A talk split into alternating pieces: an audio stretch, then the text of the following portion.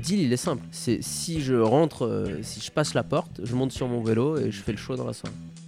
Je lève la tête et là, je, vois un hélicoptère au-dessus. Étonnant. et donc, en fait, je comprends qu'il était là pour moi. J'ai eu, j'ai été coursé par un hélicoptère. 70 soirs, je sonne chez l'habitant. On est entre le 15 décembre et le 15 mars. Donc, je sonne en plein hiver pour Noël. euh, voilà.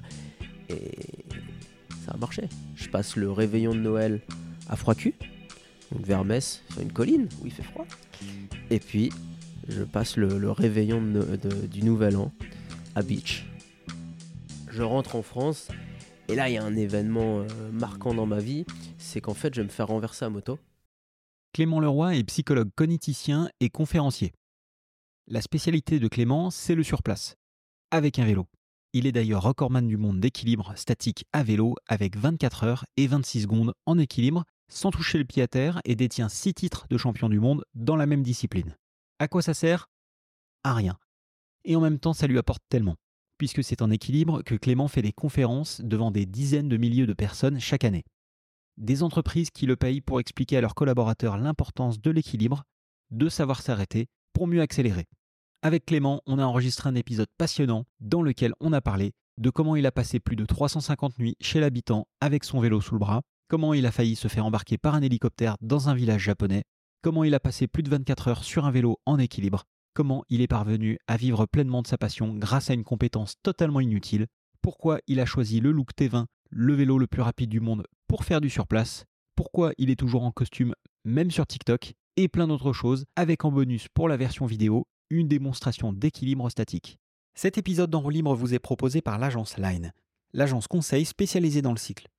Dans un marché du vélo de plus en plus technique et complexe, Line offre à ses clients une analyse claire basée sur 30 années d'expérience. Line accélère votre connaissance du marché, vous aide à dépasser la concurrence, vous accompagne dans la définition d'une stratégie performante pour atteindre plus rapidement vos objectifs. Pour cela, rendez-vous sur agenceline.fr. Vous pourrez y réserver un appel gratuit de 30 à 45 minutes pendant lequel on échangera sur vos objectifs et je vous présenterai un diagnostic de votre projet ou activité en vue de vous proposer un plan d'action personnalisé. Ça se passe sur E agenceline.fr. Salut Clément, Salut Antoine. comment tu vas? Super bien, je suis en pleine forme. Moi aussi, je suis, je suis ravi, euh, pour une fois, une fois n'est pas coutume, de te recevoir euh, à la maison Eh oui, j'adore. J'adore. et au micro roue libre. Euh, donc, euh, donc voilà, je suis, ravi de te recevoir euh, ici pour parler vélo. Tu as, un parcours qui est, qui, est, qui est super inspirant et, c'est pour ça que j'ai voulu te rencontrer. Petite note à nos, à nos auditeurs, sachez que nous enregistrons en vidéo ce podcast et qui sera disponible sur la chaîne YouTube En roue libre le jour même de la diffusion de l'épisode à 18h, donc sur la chaîne YouTube en roue libre. Et j'en profite également pour vous dire que euh, ça nous aide énormément si vous nous mettez un petit message, un petit commentaire et si vous vous abonnez à En roue libre euh, sur YouTube et sur la plateforme de votre choix. On compte sur vous. Merci Clément. Euh, bon Clément, euh, je, je- je pose cette question à, à tous mes invités et, et chez toi j'ai l'impression que ça va, ça va quand même résonner assez fort. Euh, J'aimerais que tu nous dises comment est-ce que tu es arrivé dans le vélo? Comment je suis arrivé dans le vélo? Euh, Je vivais à la campagne, à Châteaudun, en Eure-et-Loire, dans un petit village, Crépinville. Et du coup, c'était naturel de, faire du vélo. euh. Donc, euh, tout, tout, tout petit, je sais pas, je devais avoir deux ans, mes parents m'ont offert un vélo. Et vraiment, mon entrée dans le vélo un peu décalée, un peu plus liée à ce que je fais aujourd'hui, c'est à 8 ans. C'est un rêve. Je, je rêve que je sais faire du vélo en marche arrière, assis sur le guidon. Donc là, tu es, en train de rêver, tu, Voilà. enfin, tu dors et tu, et tu te dis, tu rêves de... Voilà, et je me réveille, et là, j'ai cette image. Je me dis, waouh, trop cool.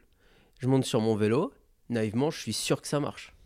Et donc, je m'assois sur le guidon, prêt à la partir à l'envers, et, et, et ben, je tombe. Et en fait, bah, je m'accroche à cette image. Je, la poursuis, je m'entraîne, je m'entraîne, de manière euh, voilà, hyper déterminée. Et six mois plus tard, je sais rouler à l'envers.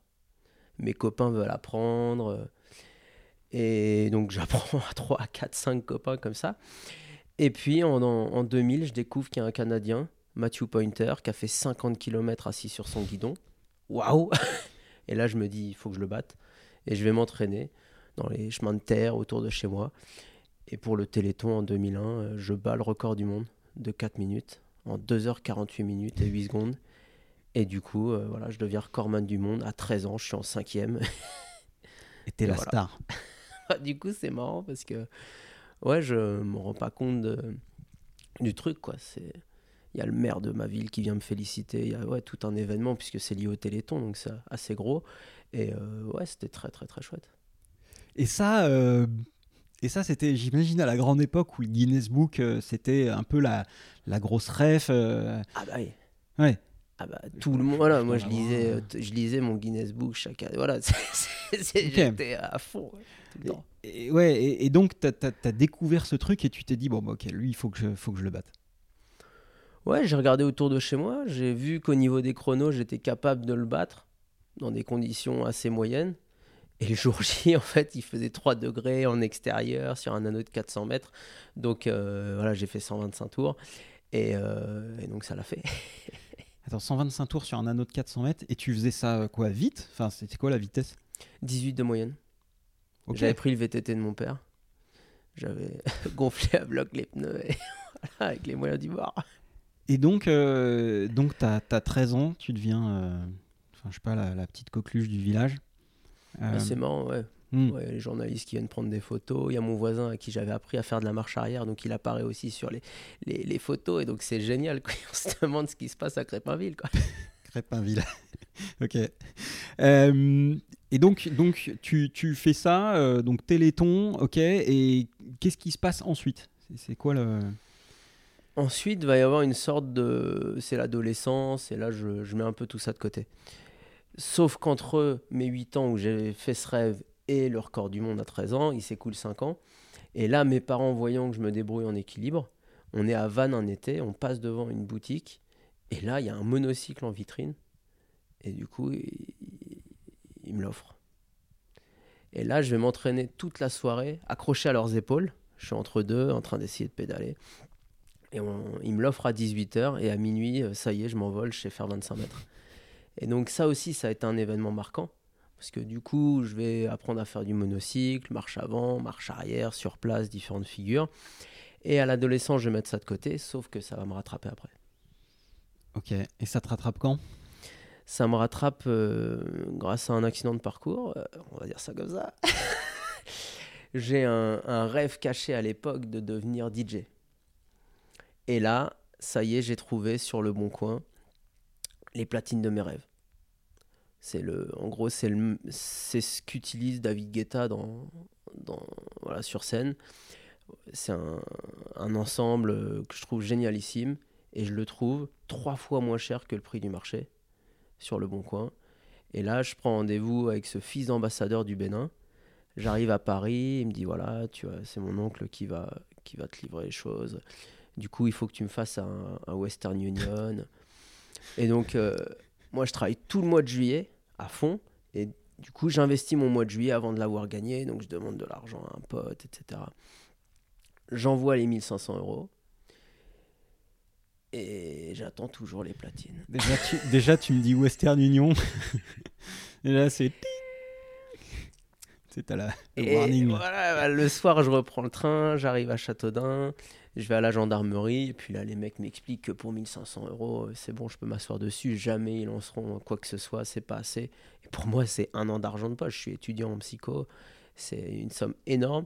Et donc là, waouh, il faut que je digère ça. Je viens, je travaille, en fait, on est mi-juillet en 2009, et je travaille un mois juste pour payer cette erreur. Et du coup, en septembre, j'ai pas d'argent de poche, donc il faut que je trouve un job. Et euh, je vais trouver un job euh, de, grâce à mon BAFA, je vais euh, être euh, recruté au centre de la Charpré à Tours, m'occuper d'enfants les mercredis et les petites vacances. Du coup, je vais dire aux gérants, je vais leur dire, moi, je sais, je sais faire du monocycle, je sais jongler. euh, Si vous voulez, je fais animation cirque. Et là, les, dirigeantes, elles me- disent- les directrices, elles me disent Waouh, mais c'est génial. Si tu veux, on investit dans du matériel de cirque. Et puis en fait, au lieu de changer d'activité, d'animation avec ton groupe d'enfants entre chaque période de vacances, eh bien ce qu'on fait, c'est que c'est toi qui changes de groupe et tu fais animation cirque toute l'année. Là, je leur dis, mais c'est génial.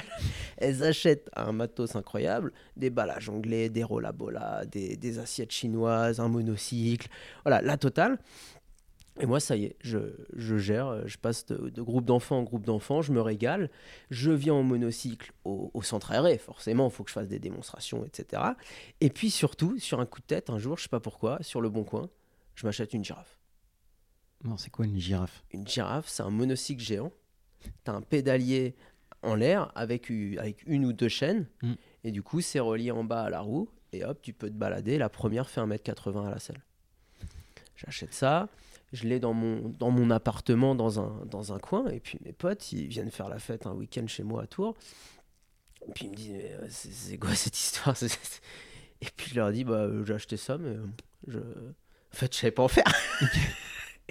Et là, mes potes, ils me disent, mais c'est génial, euh, on veut te voir, on voir là-haut. Du coup, je vais commencer à m'entraîner dans Tours, en plein centre. hein. J'habite, j'habite à l'époque Jardin du Vergalan, c'est, c'est à 300 mètres de la fac.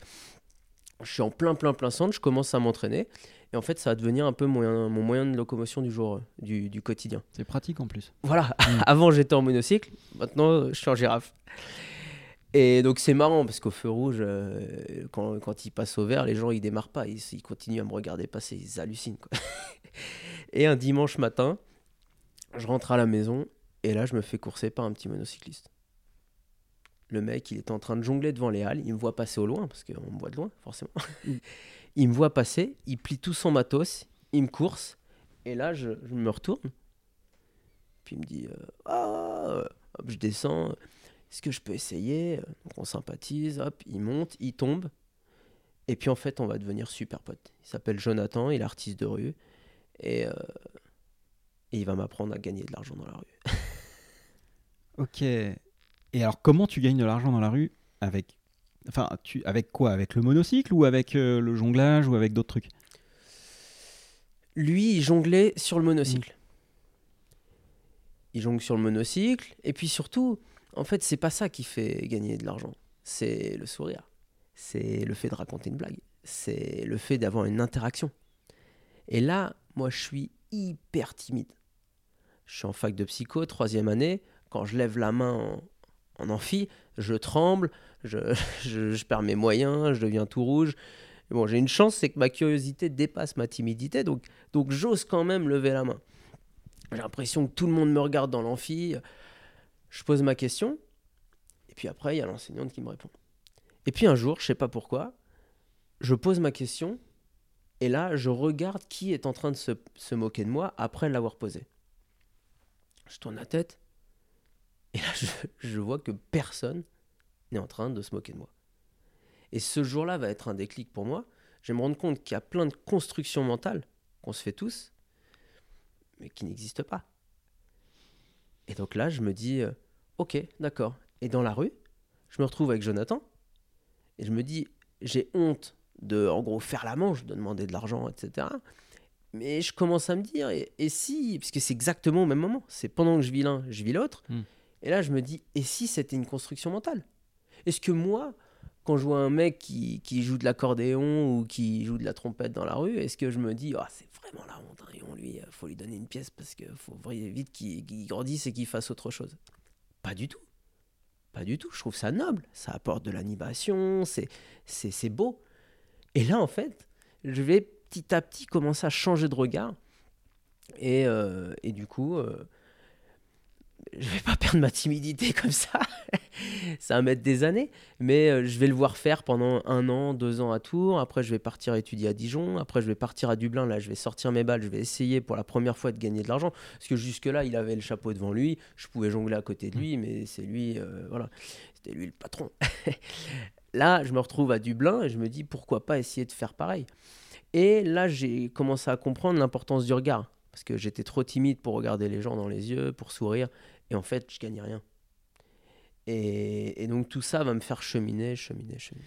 Et alors, euh, ça, c'était donc pendant tes études de, de psychologue cogniticien. Euh, et c'est quelque chose qui, du coup, t'a euh, enfin, parce que finalement, ce que je comprends, c'est que presque tu as fait tes recherches sur toi-même.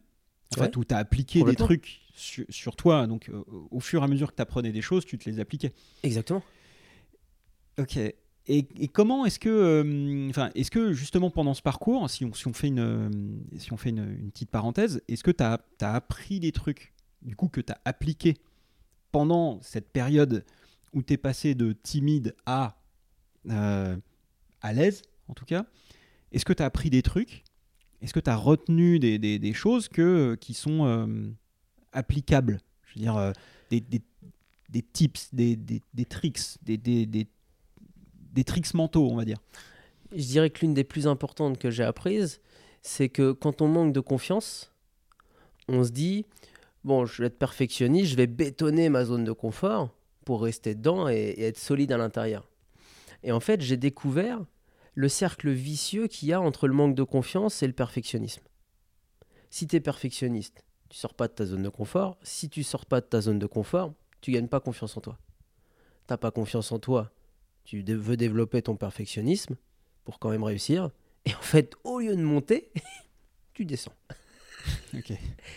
Et donc, là, je commence à me rendre compte que si je sors de ma zone de confort, si, même en étant timide, j'ose me mettre un peu en difficulté face aux gens, essayer de leur sourire, de leur parler, de, de, d'échanger, et bien en fait, je me rends compte que je vais découvrir des compétences, en- entre guillemets, que j'ai déjà, mais qui sont insoupçonnées.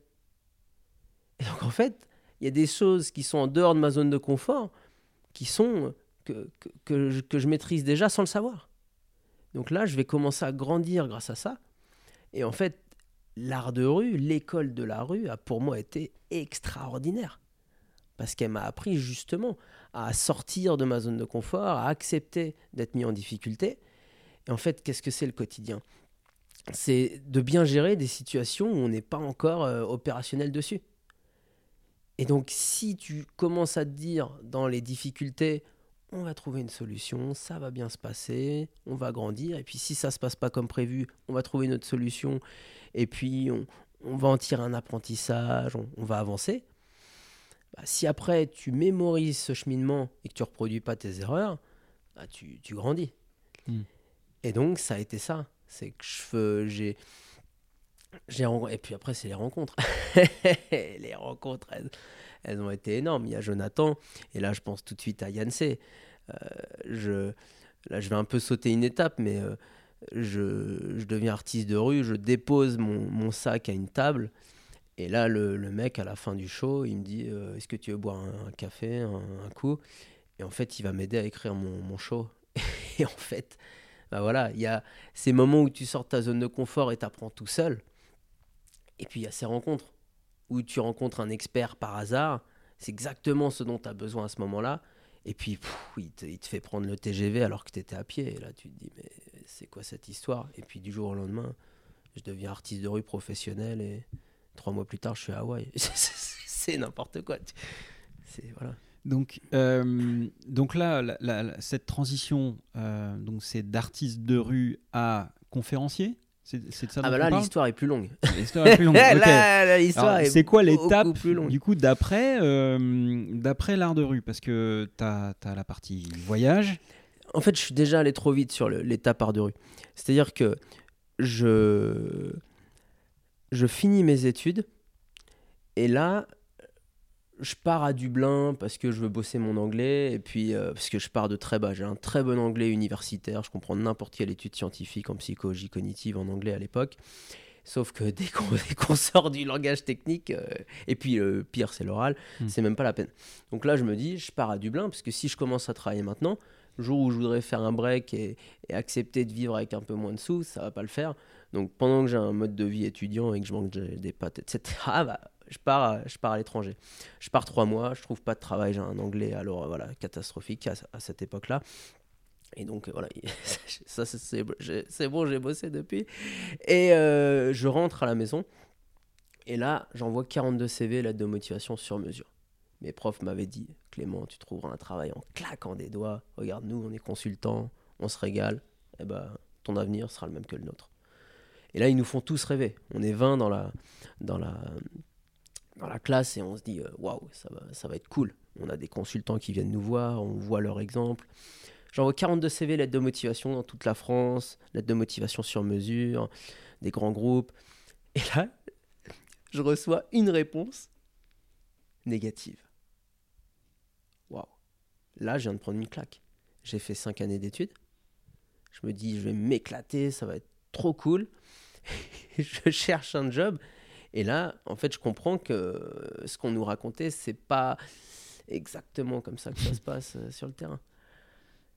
Et donc, que faire? Pendant 2, 3, 4 semaines, tu te dis, eh, c'est bon, on joue la montre, on va bien trouver une entreprise. Puis à un moment, je finis dans la grande distribution. Hop, je fais du facing, donc euh, je mets de, des la, du lard fumé, euh, après je m'occupe du jambon. donc euh, je fais ça pendant 2-3 semaines, voire un peu plus. Et puis à un moment, hop, par des relations, je trouve un, job à la SMOP. la SMOP, c'est une usine qui fait de, des pièces pour l'aéronautique, pour l'automobile, à Blois, précisément à La Chaussée Saint-Victor. Et du coup, hop, ça y est, je pars à Blois. J'ai le l'oncle d'un copain qui a un appart qui peut mettre à disposition pour, euh, en gros, voilà, pour symboliquement. C'est génialissime. C'est-à-dire que je peux gagner un SMIC et mettre énormément de côté, puis voir euh, ce que je vais faire de cet argent. Et là, il y a un événement assez important, c'est qu'en fait, durant mes études, euh, j'ai commencé le fixie. Je faisais du monocycle, c'était mon moyen de transport à Tours. Et puis, partant de Tours, je me suis en, en cinquième année, pour ma dernière année de psycho, je me dis, ce serait bien d'avoir un vélo plus rapide. Et là, et là, je me mets au pignon fixe. Donc je me monte une conversion, je vais vivre cinq semaines à Nancy, puis après je pars à Dijon.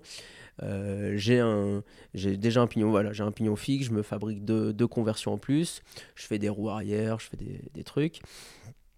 Et puis un jour, je pars faire 70 bornes, euh, je fais du tennis de table, je fais beaucoup de tennis de table à cette époque-là, et euh, je pars forcément, je vais en pignon fixe à l'entraînement. Et là, il y a un mec qui me voit au fond et qui lui fait beaucoup de vélo. Et il vient me voir et il me dit euh, Oh, le, samedi, si tu veux venir rouler avec nous, euh, il y a un groupe d'anciens. Euh, voilà. Puis je dis Ok. Je branche un copain, on est deux à venir en pignon fixe. Ils sont, je sais pas, peut-être 40. Et puis, il y a un ancien, un ancien de 70 ans qui me repère dans le groupe. Personne croit qu'on va finir. Moi, je suis en jean. c'est voilà, je suis un cycliste du dimanche. Hein, pour, par rapport au groupe, quoi. Voilà, ils ont des vélos à 6000. En plus, toi, tu étais en pignon fixe. Et eux, ils étaient avec des vélos de route. Évidemment. Non, ok. Et là, en fait, à la fin, on est toujours là. Et il y a un, ancien qui vient me voir. Il dit, toi, euh, j'ai peut-être des vélos qui peuvent t'intéresser. Euh. tu veux passer au vélodrome? Et à cette époque-là, c'est le rêve de tout gosse de, de, rouler avec un vélo de piste des années 80. Et là, bah, forcément, je ramène tous mes copains. On a un cercle tous les vendredis soirs. On va rouler ensemble dans Dijon. Et en fait, on arrive à, à 7, je crois, et on, achète 15 vélos.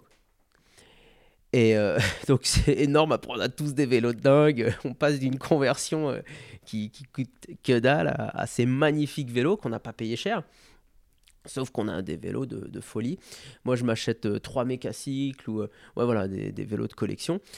Et ça, ça, j'ai un vélo chrome mécacycle pour me, me balader au quotidien. Et un jour, euh, je sais plus pourquoi, voilà, je le, je le mets en vente et j'en mets d'autres en vente chez mes parents à Châteauneuf. Pendant que je vis à Dijon. Je faisais des courses le week-end avec des coursiers parisiens. J'allais à Lausanne, j'allais à Lyon, j'allais à Genève. Et en fait, un jour, je reçois un coup de fil. Salut, je suis intéressé par euh, tes vélos. J'ai vu que tu en avais 5. Et là, je dis Franck? Il dit Clément? Waouh, mais c'est dingue Et comme il n'y avait pas le lien de la mmh. région, il pouvait pas savoir que c'était moi. Et donc, on se reconnaît à la voix, c'est incroyable. Il me dit Qu'est-ce que tu dis? On avait fait des courses ensemble à Lausanne. Et là, il me dit euh, Tu vas au championnat du monde cet été? Je lui dis Quoi? Il dit Ouais, il y a les championnats du monde de coursier à vélo. C'est à Varsovie, là, cet été, au mois d'août. Donc, euh, si, si, tu veux venir, euh, tu viens avec moi. Il y a le pré-event à, à, Berlin. Ça dure 8 jours. Puis après, on file. Et, et moi, Banco, je pars. Et le truc, la blague, c'est que mon père, il voulait m'emmener en Écosse en moto.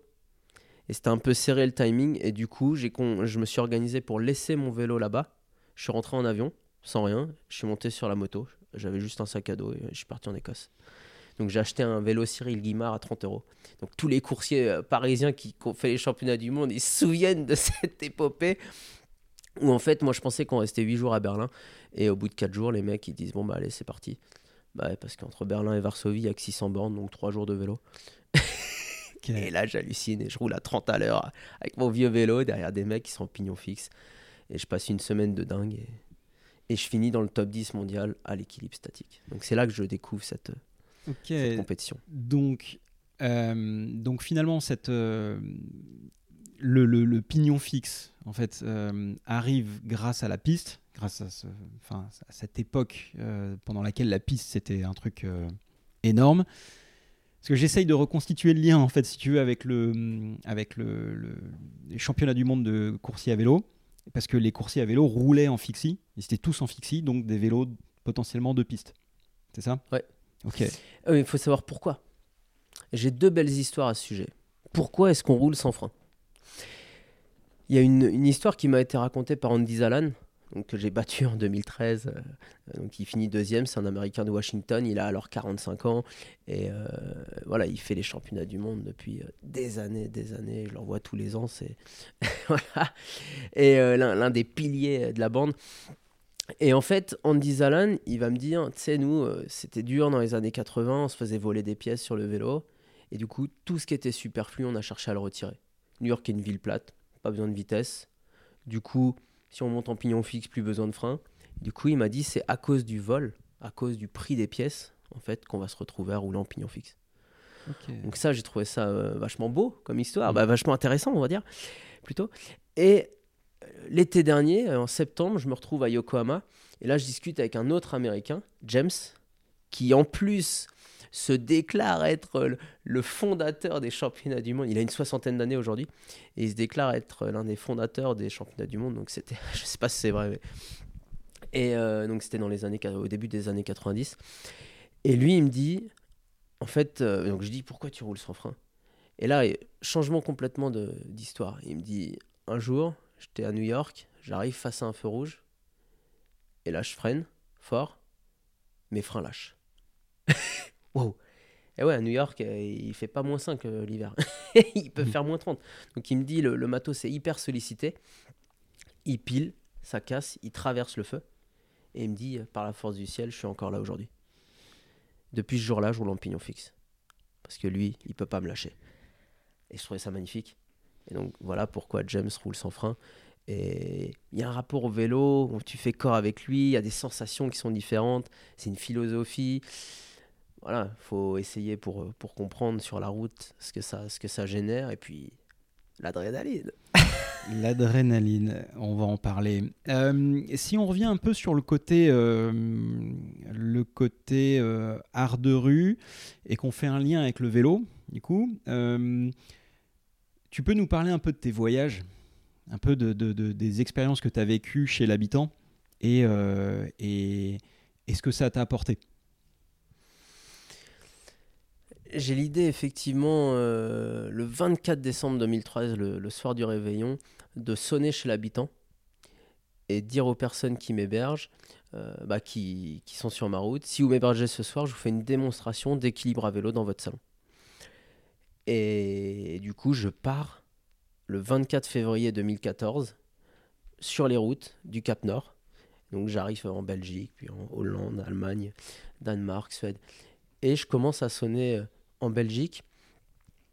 Et euh, le but pour moi, c'était de, de découvrir les, coutumes, de découvrir la, vie locale et de, voyager autrement.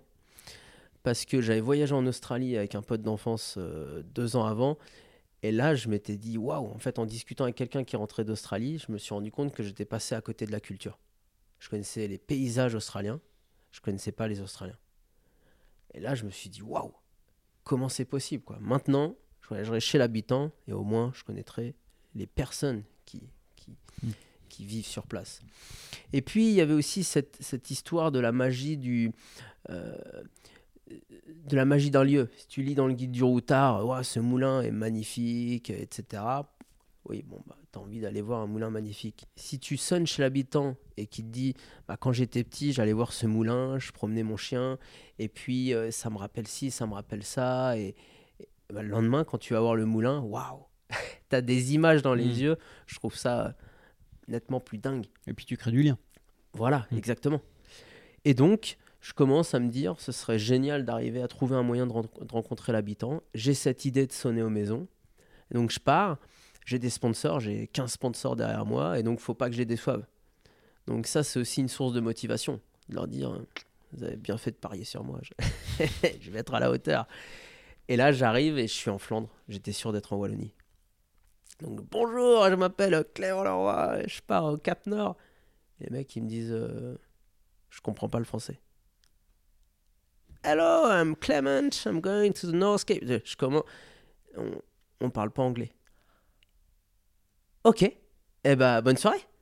Et en fait, sonne à une, deux, trois, quatre maisons comme ça. Et après, j'en parle à des Belges. Je leur dis Waouh, c'est chaud là, je suis arrivé en Flandre, ils parlent pas français. Ils disent Non, non, non. Ils voulaient pas te parler. Ah, d'accord. En fait, les mecs, ils comprennent parfaitement le français, mais euh, ils me sentaient pas. Et du coup, au lieu de, au lieu de discuter et de dire non, ils n'ont pas discuté. Ça, ça m'a pas mal choqué. Cinquième maison, je tombe sur quelqu'un qui me dit euh, Oui, oui, euh, ok, moi je comprends le français. Ça- bon point de départ. Mais j'ai pas réussi à le convaincre de m'ouvrir sa porte. Pardon. Sixième maison, septième maison, je tombe sur des gens qui me disent ne pas comprendre le français. Et à la huitième maison, il y a Marguerite, 84 ans, qui m'ouvre sa porte. Et là, waouh Là, là c'est dingue. Elle, elle m'ouvre sa porte et me dit Mais bien sûr, tu peux dormir à la maison. Puis il va y avoir une histoire. Il y a sa fille qui va passer, qui va me dire Mais attends, viens, on va boire un coup avec les copains. Je débarque dans une entreprise, ils buvaient un coup. C'était la, les Belges, quoi. Hop, après, elle me trimballe. Elle me ramène chez, euh, sa maman, chez Marguerite. Puis entre-temps, elle m'avait dit euh, Mais euh, tu, tu veux pas qu'on contacte le pigiste du coin? Parce que comme ça, demain, il vient faire une photo, il raconte ton histoire, on t'envoie l'article, puis tu montreras ça sur ta route. Et en fait, c'est ça qui est extraordinaire quand tu tentes des choses pour la première fois. C'est que parfois, je sais pas si tu as déjà joué au bowling, mais moi, la première fois que j'ai lancé une boule, j'ai fait un, un strike. Et après, euh, j'ai plus jamais fait de strike. La chance du débutant. Exactement. Mm. Et en fait, la, la vie, c'est ça. La vie, c'est tu testes des choses, on te dit que ça peut pas marcher, t'écoutes pas, c'est voilà. Tu tentes, et puis tu sais pas pourquoi, cette fois-là, elle est spéciale. Ça devait être une, une fois parmi tant d'autres. Et en fait, non, elle sort du lot. Là, on me propose un, un article dans les médias, et ça va complètement changer la, la, la direction de mon voyage. Mm. Puisque trois jours après, je reçois par mail l'article, et je peux montrer. Regardez, j'étais en Belgique il y a trois jours, c'est Marguerite qui m'a accueilli. Là, les mecs ils se disent Waouh, lui au moins on peut le croire. Et en fait, ça a tout changé. Et durant les 40 soirs où j'ai sonné chez l'habitant dans ce voyage, il n'y a que deux soirs où j'ai pas réussi à trouver refuge. Donc en fait, ça a cartonné. Les Européens, ils m'ont ouvert leurs portes à, à bras ouverts. C'était euh, entre guillemets hyper simple. Et, Mais et je pouvais pas m'arrêter là. et alors ces gens-là, euh, parce que il y avait un deal. Oui. Et c'est quoi le deal? Ah, Le deal, il est simple. C'est si je rentre, euh, si je passe la porte, je monte sur mon vélo et je fais le show dans la soirée. Et là, il y a deux types d'habitants. Il y a les habitants, euh, on va dire, euh, organisés. Et on commence la soirée par le show. et il y a les habitants plus funky. Et là, on commençait la soirée par l'apéro. et ouais. Et ouais, c'était euh, bon, chérie. euh, normalement, jamais, jamais d'alcool, euh, jamais d'apéro la semaine. Mais bon, ce soir, on a un invité spécial, donc bien. Hop, on trinque. Et parfois, à 22h ou 23h, il me dit Oh, Tu nous as pas fait le show Et là, je montais sur le vélo. Et c'était un super entraînement. Et alors comme ça, t'as fait 350 Attends. 350 nuits? Ouais, je, rentre du Cap Nord. Il y a Richard Vieng qui me contacte pour, pour animer le Rock d'Azur, plus gros événement VTT de la planète. Waouh, octobre 2014. Il y a l'Orléans Loiret Basket qui me contacte pour faire la mi-temps d'un match de Pro A en basket devant 3000 personnes. Donc euh, voilà. Et il y a France Télévisions, France 2, qui me contacte pour faire une pastille, euh, pour euh, que j'apparaisse un dimanche soir à 20h45, une pastille d'une minute, un truc dingue.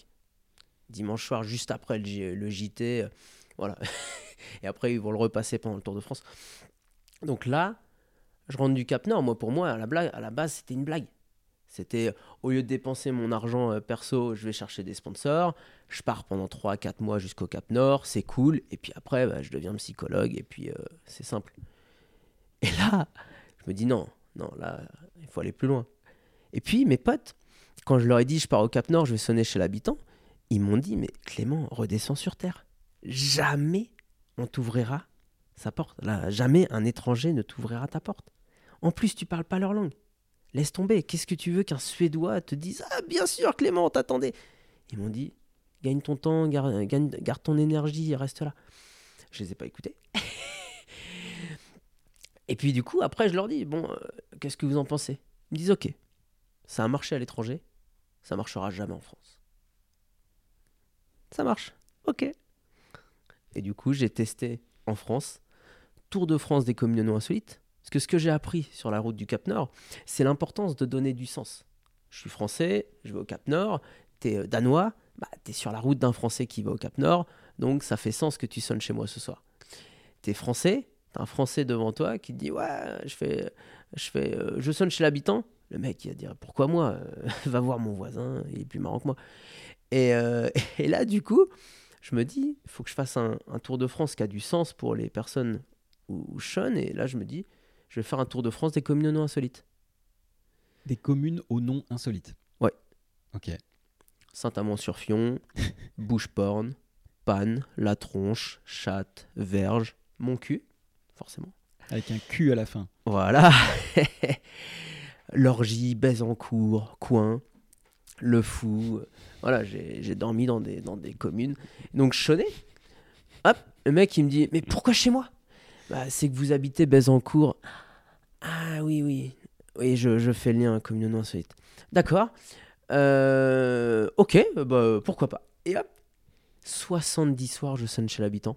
On est entre le 15 décembre et le 15 mars. Donc 15 décembre 2014, 15 mars 2015. Donc je sonne en plein hiver pour Noël. euh, voilà. Et ça a marché. Je passe le réveillon de Noël à Froid-Cul, donc vers Metz, sur une colline où il fait froid. Et puis, je passe le, le réveillon de no- de- du Nouvel An à Beach. Et, et voilà. Et sur ces so- 70 soirs où je vais sonner chez l'habitant en France, 70 soirs, je vais être hébergé. Et surtout, il y a 11 soirs où c'est à la première maison où je sonne que je me fais héberger. J'arrive à Châtes, je pose la voiture, je me dis tiens, je sonnerais bien ici. Bonjour, je m'appelle Clément Leroy, je fais un tour de France des communautés insolites. Le papa, il me dit Ok, tu peux dormir à la maison. Et en fait, 11 soirs, c'était aussi simple que ça. C'était instantané. J'adore. Et, et je, je suis curieux sur un truc, c'est euh, est-ce que tu as l'impression que c'est avec à- grâce au vélo euh, que tu arrives à rentrer chez les gens? Et Est-ce que tu penses que tu aurais réussi sans avoir un vélo? Ça joue le vélo, c'est sûr. Si j'avais pas de vélo, je serais arrivé à pied. Donc à pied, ça aurait peut-être moins bien marché, c'est vrai. Euh, Le vélo, c'est sûr que c'est un atout. Le vélo, c'est universel. T'arrives en Indonésie, ils savent ce qu'est un vélo. T'arrives en Australie, ils savent ce qu'est un vélo. T'arrives au Japon, au- à New York, au Canada. Partout, c'est un atout, je dirais. C'est vrai qu'à pied, tu peux questionner. Mais attendez, euh, du coup, vous, vous êtes venu en voiture, vous êtes venu à pied, vous- et puis suivant la tenue, tu le déduis. Est-ce que j'ai une tenue de, marcheur? Est-ce que j'ai une tenue euh, jean plutôt de, de personne qui a loué une voiture? À vélo, tout de suite, même si je voyage tout le temps en voiture ou presque, à part au Japon, là, il y a six mois où, où je, je- je- j'ai tout fait à vélo. Généralement, je loue une voiture et c'est vrai que j'arrive avec mon vélo sur l'épaule. Forcément, tu vois pas ma voiture quand je sonner chez l'habitant. Et ça doit, ça doit vraiment jouer en ma faveur. Parce que c'est pas la première fois que j'entends des, des récits de personnes qui ont voyagé. Alors, euh, toi, tu as voyagé en France, euh, en Europe et puis, puis au Japon aussi. Mais des gens qui partent en mode bikepacking, rando dans des contrées euh, très reculées et qui me disaient, je crois que c'était Fred Orny qui me disait ça, euh, aventurier à VTT, qui me disait bah, en fait, tu arrives à vélo dans n'importe quel trou paumé dans, un, dans une contrée reculée, tu, tu donnes un sentiment de sympathie. C'est-à-dire, le mec est à vélo, il peut pas être méchant, enfin, tu vois, il peut pas être euh, agressif, il peut pas avoir de mauvaises intentions. Parce que finalement, le vélo, t'es un peu à nu, quoi. Je, je confirme. Ouais. Je confirme que j'ai vraiment ressenti que c'était un vecteur de. Ouais, de. Faci... Un facilitateur de la... de la mise en relation. Clairement. Intéressant. Et en plus, ça te permet de, donc de circuler entre, euh, entre les différentes maisons. Je crois que je le fais rarement de monter sur le vélo. Non, non. euh, Même entre deux maisons, je garde mon vélo sur l'épaule. Ok. Ah oui, d'accord. Donc en fait, entre les maisons que tu fais, enfin que, que tu visites, tu gardes le vélo sur Toujours. l'épaule. Ok. Intéressant. Et quel est le lien alors avec le Japon? Le lien avec le Japon, c'est que je fais mon tour de France des communautés insolites, ça marche super bien. Je vais en Australie parce qu'il y a les championnats du monde de coursier à vélo à Melbourne. Je m'impose pour la deuxième fois à l'équilibre statique. Là, on est en avril 2015. Attends, l'équilibre statique, tu peux me rappeler Donc, ce que c'est? Je tiens sur mon, mon vélo, je, je- je- je fais un peu, un peu, bah, je, tourne le guidon à gauche et puis euh, je mets les pédales à l'horizontale et puis j'essaie de, de tenir en équilibre. Et au championnat du monde, mais je te ferai une démo. hein. Bah, Il faut que tu Juste fasses après, une là. démo. je, je monte sur le vélo et le but c'est un peu comme au feu rouge quand tu essaies de tenir, bah, c'est exactement ça. Et le dernier à poser pied à terre l'emporte. Et du coup on a des gages où il faut retirer le sac à dos, euh, le casque, euh, les mains, un pied. Et c'est à ça que je, que je m'entraîne. Donc je reviens d'Australie et là je me dis quelles anecdotes croustillantes j'ai. Et là je me dis j'en ai pas tant que ça. En fait, c'était trop facile. J'ai progressé en anglais, du coup, le, le contact était assez facile avec les Australiens. Et puis, euh, bah derrière, je me dis, mince, les Australiens, ils sont trop cool. Moi, je me disais, ils, sont, ils aiment un peu l'argent, ils ont de belles voitures, ils ont des beaux jet skis. Certainement qu'ils sont un peu matérialistes et euh, que c'est pas facile de, rentrer chez eux. Et ben, en fait, j'ai trouvé que c'était complètement faux. c'est j'ai compris en voyageant chez l'habitant en Australie que les mecs, il n'y a qu'une chose qui compte dans la vie, c'est la santé. Et du coup, la pierre, leur maison, c'est pas du tout comme les Français. Là-bas, tu voyages, tu te déplaces, tu, tu vis à Adelaide, à Perth, à, Cairns, parce que en ce moment, il y a du business ici. Et puis après, bah, tu traverses le désert, tu vas de l'autre côté, et, et tu continues ta vie.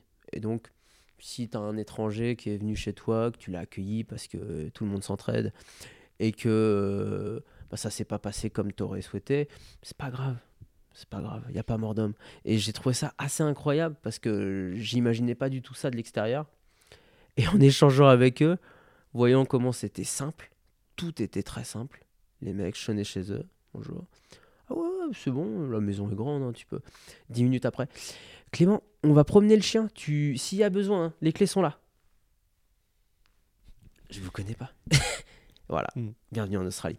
Donc je rentre et là je me dis mais il me faut des anecdotes croustillantes. Il faut que j'aille dans un endroit un peu plus chaud. J'aime les volcans.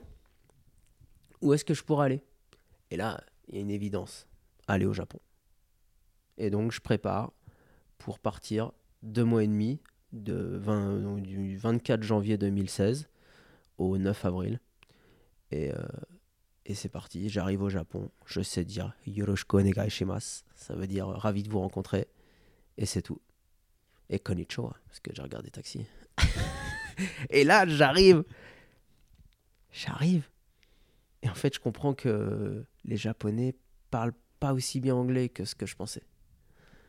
À la campagne, ils connaissent pas un mot d'anglais. Et là, je prends une claque, je commence à sonner et je sonne à 20 maisons. Et c'est dur. il y a un soir, il y a un mec qui me dit Moi, je vais vous aider. Je vais appeler des copains. Il a appelé 13 copains. J'ai passé une heure chez lui. Il passait des coups. Ah, désolé, pas. Ah, désolé, pas. Et à la fin, c'est une voisine qui m'avait vu.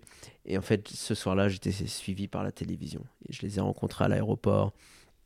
Ils m'ont filmé, ils m'ont posé deux, trois questions. Ils m'ont dit Waouh, c'est dingue ce que tu fais, on peut en parler à notre producteur, te suis J'ai dit Bien sûr. Hop, rendez-vous pris, ils m'ont suivi quatre jours. Et euh, il y avait une traductrice. Donc elle m'a aidé à me présenter en japonais, elle m'a aidé à traduire ma, ma, présentation en équipe sur le vélo. Et en fait, au, bout de deux mois, je savais euh, parler des bribes de japonais. Je sonnais à trois maisons. Et en, un quart d'heure, je trouvais des hôtes. Voilà. Et alors, est-ce que tu as trouvé ce que tu étais allé chercher, à savoir des anecdotes croustillantes? Ah bah oui. Tu peux nous ah, en la parler meilleure, un peu La meilleure, elle est, elle est d'un bon niveau. Je, cherche, il est 15h, je suis dans un petit village un petit village, euh, peut-être à 1000 bornes à l'ouest de Tokyo, donc sur Honshu. Et là, euh, je cherche un okonomiyaki, c'est une sorte de crêpe, je veux me faire plaisir, crêpe salée. Et euh, je rentre dans ce qui pour moi est un restaurant, et puis je vois en bas de, en bas de l'escalier des chaussures. Donc je retire mes chaussures, je monte, j'arrive là-haut. Je me dis, ça ressemble plus à un salon de massage, il y a plein de, plein de zones qui sont fermées. Je sais pas si j'étais dans un salon de massage chez quelqu'un. Je redescends. Puis là, une grand-mère court une micro-trappe. Bonjour, monsieur Bonjour, je voudrais manger euh, donc euh, okonomiyaki, euh, ikimashita. Bah, je voudrais manger un, un, okonomiyaki. ah là là, mais c'est fermé, monsieur. Alors, allez voir le restaurant par là, mais, mais je sais pas si c'est ouvert. Ok, au revoir, madame. Et là, en fait, je marche et il y a une nana qui s'arrête euh, voilà, je suis blanc, euh, tu sors du lot au Japon. Et là, elle parle anglais. Bonjour monsieur, qu'est-ce que vous faites Qu'est-ce que vous cherchez? Je dis bah voilà, je voudrais manger un okonomiyaki. Elle dit ah, il y a un restaurant qu'on fait, mais il est fermé. Euh, vous voulez monter Je vis au-dessus. J'arrive dans un moine, dans un, dans un temple. Elle vit avec un moine. Bah je sais pas, c'est étrange. J'arrive dans. Et puis ils ont une fille. Genre, voilà, où suis-je? Incroyable. On discute. Et puis là, coup de fil. Oui, bonjour madame euh, police. Quoi? Est-ce que vous seriez euh, par hasard avec un homme euh, avec un pull bariolé Et moi j'ai mon beau pull Saint-Jean, ma marinière. Il dit oui, oui, oui, oui, je suis bien avec lui. Alors en fait cet homme est entré par effraction dans une maison. Bah, il, est, il est entré sans avoir le droit dans une maison et il est recherché. elle comprend qu'il y, a un beans, quoi. Mais, euh, mais c'est la police, c'est le Japon, donc tu dis pas, euh, je crois qu'il n'y a pas de problème. Tu dis oui, oui, oui, oui. elle dit on arrive, mais on arrive une heure plus tard. C'est méga drôle. On va prendre notre temps, je ne comprends pas pourquoi. Et en fait, je suis rentré chez cette dame, il y a la voisine qui a tout vu, et elle va voir cette femme. Je lui dis, euh, mais c'était qui? Qu'est-ce qui s'est passé? Donc euh, elle raconte, et cette voisine a peur, elle appelle la police. Elle se dit, il y a un loup. Là, la voisine, elle n'a pas tout compris de ce qui s'était passé, mais elle appelle la police, et la police appelle cette femme quand même.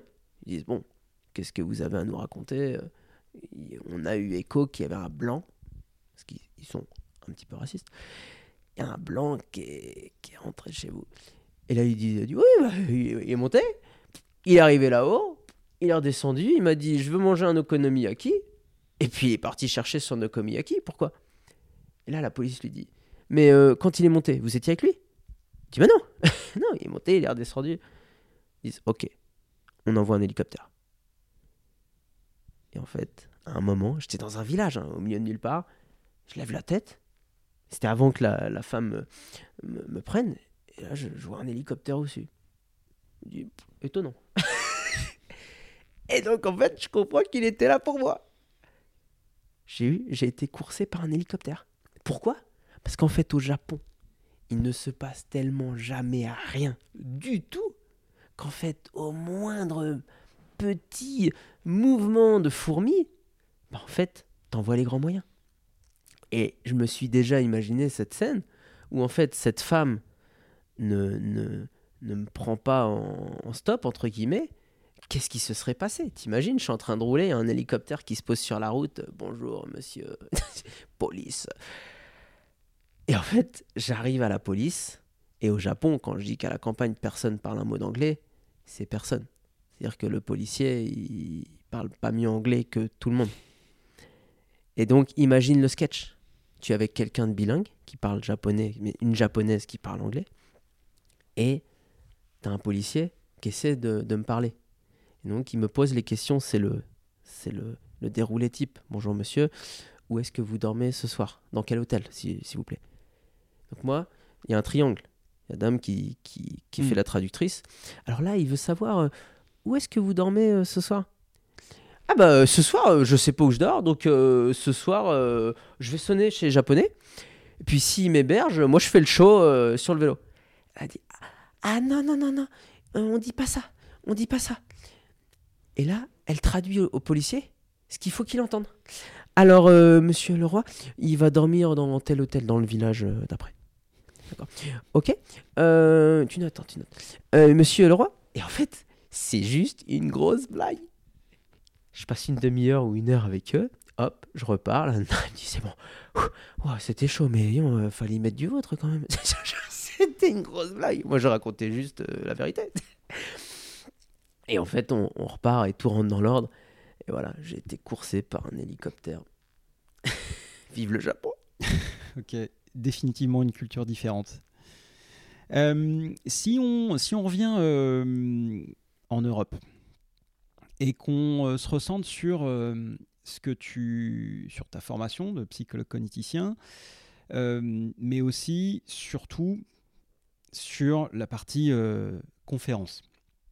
Comment est-ce que tu es arrivé à être conférencier et est-ce que tu peux nous expliquer ce que tu fais aujourd'hui d'ailleurs et pourquoi tu le fais avec un vélo? Les conférences, en fait, il y a un événement important qui est survenu avant les championnats du monde de, de 2013 à Lausanne, où je vais m'imposer pour la première fois. C'est qu'en fait, je, deviens artiste de rue, euh, je passe rapidement, mais je pars en Australie, c'est là que je découvre que je passe à côté de la culture, je vais faire 25 000 bornes sans compter les Australiens, entre guillemets. Je rentre en France, et là, il y a un événement euh, marquant dans ma vie, c'est qu'en fait, je vais me faire renverser à moto à Tours. Je me promène tranquillement, je roule à 40 km/h, je rentre sur un parking, il y, a une voiture, elle me voit pas, elle me fauche. Je prends le poids de ma moto sur le genou gauche, et en fait, là, instantanément, je comprends que ma saison d'art de rue à venir, on est au mois de mai 2013, on est deux mois avant le début de la saison, je comprends que ma saison tombe à l'eau euh, avant d'avoir commencé. Donc euh, je pleure entre guillemets. Je, me dis mais qu'est-ce que je vais bien pouvoir faire? Je suis psychologue cogniticien, je trouve pas de travail, je deviens artiste de rue. Boum, j'avais j'avais trouvé mon Eldorado. Bam, là je là je prends une claque. Faut que je me réinvente, mais euh, là faut faut digérer la, la douloureuse. Donc qu'est-ce que je vais bien pouvoir faire? Et puis trop amoureux du vélo à deux roues, je vais ressortir mon vélo à deux roues. Je commence à, le reprendre. Je suis au feu rouge, j'ai une attelle pendant plusieurs semaines. Et donc, je vais m'entraîner avec une jambe tendue, à tenir en équilibre. Et donc, au feu rouge, je tiens sur un seul pied. Et trois mois plus tard, au championnat du monde, c'est ce que je te montrerai juste après, je, je bats Andy Zalan, le deuxième, un américain de Washington, grâce à cette figure sur un seul pied. Donc, en fait, grâce à l'accident de moto. C'est vraiment l'accident de moto qui m'a accéléré ma capacité de tenir sur un seul pied. Donc euh, je, peux, je, peux, presque dire aujourd'hui merci à la personne qui m'a renversé. À l'époque, ça m'a, il m'a fallu du temps pour mmh. ça. Mais Et donc, en fait, je deviens champion du monde. Là, je me dis, mais faut que je vive de ma passion. Je cherche des idées pour trouver des partenaires, des sponsors, je pars au Cap Nord. Et là, en fait, derrière tout ce que je disais sur euh, ce que ça va déclencher avec Richard Virenque, le, le, l'Orléans Loire et Basket qui me contacte pour la mi-temps, France Télévisions, en fait, dans la foulée, je suis contacté par les organisateurs d'une TEDx à Paris. Ils me disent voilà, on adore ce que vous faites, on aimerait savoir si ça pourrait vous, vous intéresser. Moi, je dis ouais, euh, bien sûr. Et en fait, je vais m'entraîner pendant que je faisais mon tour de France chez l'habitant j'ai parfois au lieu de faire le show que j'avais prévu, je faisais ma TEDx que je comptais présenter. Et le, le, 7 mars 2015, donc pendant mon tour de France des communes non insolites, je suis à Paris, je fais cette TEDx. Et là, il euh, y a le patron de Dailymotion, voilà, il y, y a, du beau monde. Et je rencontre un consultant. Et derrière, euh, je vais le rappeler, je vais lui dire ah, Tu pourrais m'aider à, vendre ma première conférence, il y a la poste qui est intéressée. Et euh, ça va pas se faire, sauf qu'il va voir mon intérêt pour les conférences et il va m'en vendre 130. Et du coup, incroyable, sans le vélo. Donc là, psychologue cogniticien, cravate. et j'interviens en entreprise aux quatre coins de la France pendant 18 mois, c'est énorme. Mon record, c'est, c'est 7 conférences en 3 jours. C'est, euh, voilà, j'hallucine. Euh, parfois, voilà, c'est deux en région lyonnaise le lundi, deux en Bretagne le mardi et deux dans le Nord le mercredi. Waouh! Et euh, j'adore cette vie, je me régale. Et puis, en parallèle, je trouve des conférences avec le vélo. C'est hyper rare, hein. j'en fais trois dans l'année, mais je fais des conférences sur le vélo. Mais tu avais déjà, euh, avais déjà en tête l'idée de faire une conférence avec le vélo? Enfin, tu, tu avais déjà commencé à, à, réfléchir à un format, à quelque chose qui pouvait euh, intéresser des gens? Alors, ce qui est très drôle, c'est que je me souviens, en 2009 à peu près, j'en parle à ma copine de l'époque et je lui dis justement, ah, plus tard, euh, j'aimerais être conférencier. Et puis, indirectement, je lui dis j'aimerais donner des conseils à des managers. Voilà, je trouverais ça intéressant, je trouverais ça inspirant, ça me, je trouverais ça top. Et là, elle, rigole. Elle me dit Non, mais Clément, t'as jamais été manager. Qu'est-ce que tu vas donner des conseils à des managers? Et là, en fait, elle m'a mis une claque de, vérité. Effectivement, qu'est-ce que tu veux donner des conseils? À des personnes dont, tu. Si t'as rien à raconter, si tu connais pas leur quotidien. Et en fait, eh bien, au lieu de prendre ce chemin tout droit, de me dire je vais devenir conférencier tout de suite, en fait, j'ai pris un chemin de traverse hyper, hyper sinueux. Et là, j'arrive en 2015, je prépare ma TEDx. Et derrière, je me rends compte que, en fait, c'est cohérent. J'ai des choses à apporter sur un autre plan. Sur le plan de l'optimisme, sur le plan de la prise de recul, sur centrer sur l'essentiel, sur le plan de la confiance en soi. Comment je suis passé de, très, très timide à plus à l'aise, etc. Euh, et, du coup, comment trouver l'équilibre? Qu'est-ce qui fait qu'au quotidien, on, est en équilibre, on le conserve, on le renforce? Et, donc, par ces, ces méandres, j'ai réussi à, atteindre cet objectif que j'avais en tête, mais que j'avais presque oublié, même totalement oublié. Et donc, je donne des conférences sur le vélo. Je dis que je donne beaucoup de conférences sans le vélo, dans, dans ces conférences-là, qui sont rares avec le vélo. Et là, les personnes me disent Mais attends, tu fais des conférences sans le vélo? Mais ça, ça a aucun intérêt. Comment ça? Et du coup, là, je comprends qu'il faut que j'aille plus loin, qu'il faut que j'accélère, qu'il faut que je travaille ça. Et donc, j'ai un metteur en scène, puis un nouveau. Puis, euh, bah, voilà, après, c'est le bouche à oreille. Ça prend beaucoup de temps. Conférences, euh, voilà, il y, a un rythme. Quand le bouche à oreille, ça peut être très, très, très long. Mais genre une date énorme à, Bordeaux en, en août 2019 je vais intervenir pour euh, la 25e université homme entreprise du CK, un organisme de formation bordelais. Il y a 500 personnes dans la salle. Et euh, je fais l'ouverture des deux jours de conférence. Il y a 10 conférenciers qui, qui, qui sont sur l'événement. Et là, waouh! En fait, j'ai des voilà, là, je comprends que, que j'ai. Voilà, il s'est passé quelque chose ce jour-là. Et puis, voilà, des rencontres. Christophe Delachaise, le, le patron, l'organisateur, qui, voilà, qui est super fan. Et, du coup, je me dis non, il faut aller beaucoup plus loin, beaucoup plus vite, faut, faut travailler le truc. Et voilà. Ok. Alors aujourd'hui, c'est quoi, euh, c'est quoi tes, tes conférences? Qu'est-ce que tu fais? Parce que euh, moi, j'ai regardé, euh, j'ai regardé un peu ce que tu faisais et, les, conférences que tu m'as, enfin la conférence que tu m'as partagée. Mais les gens qui nous écoutent sont pas forcément familiers avec ça. Est-ce que tu peux, pour, bah, pour ceux qui nous regardent et ceux qui nous écoutent, dire qu'est-ce qu'on qu'est-ce qu'on retrouve dans, ta, dans tes conférences et en gros, euh, euh, qu'est-ce que tu vends et euh, enfin, surtout, qu'est-ce que les gens achètent? Ce que les gens achètent, ça peut être de l'inspiration, une bulle d'oxygène, quelque chose de, décalé, quelque chose d'inattendu, quelque chose de, j'ai presque envie de dire, un peu jamais vu, quelque chose où on, sort des sentiers battus. C'est-à-dire que si le message phare d'un chef d'entreprise, c'est il faut qu'on se réinvente, il faut qu'on change notre dynamique, il faut qu'on fasse évoluer nos, process, il faut qu'on se mette autour de la table pour, pour penser différemment.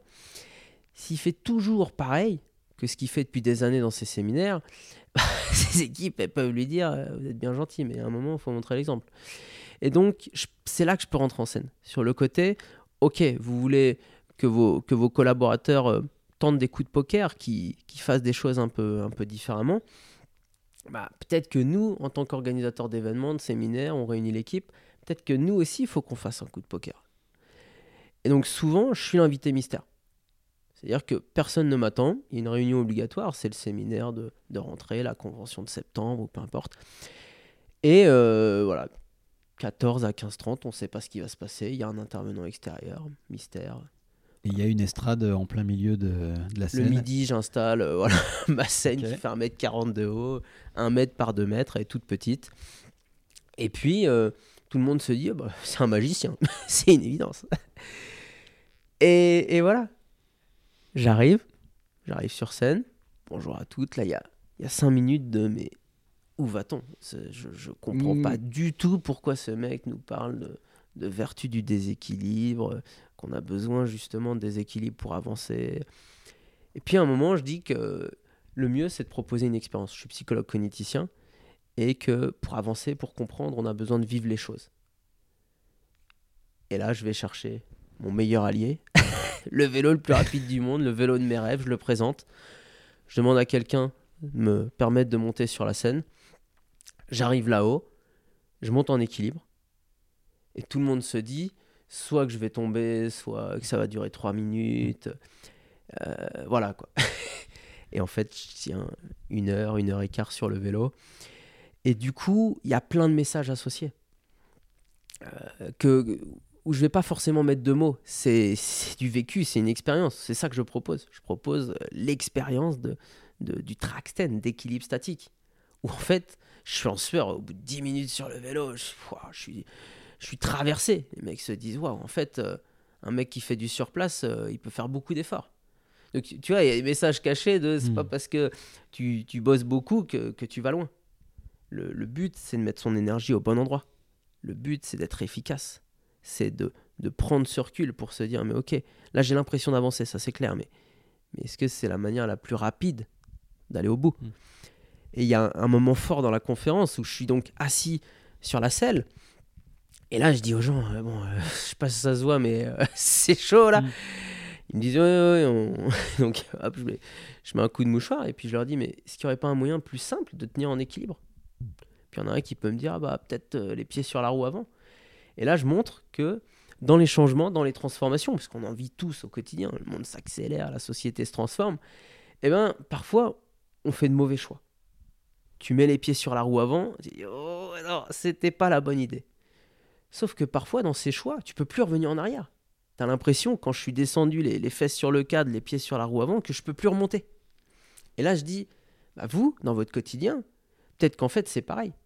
Vous avez fait un choix, il y, avait, deux directions, et une fois que vous avez pris la, une des deux directions, il n'y a plus de retour en arrière possible. Donc, comment vous faites? Eh bien, vous cherchez des solutions avec les nouveaux éléments. Et que dans ces erreurs, si vous dites, mince, là, ça se passe pas comme prévu, peut-être que vous allez découvrir que oui, ça marche pas comme vous le pensiez, mais que ça peut marcher autrement.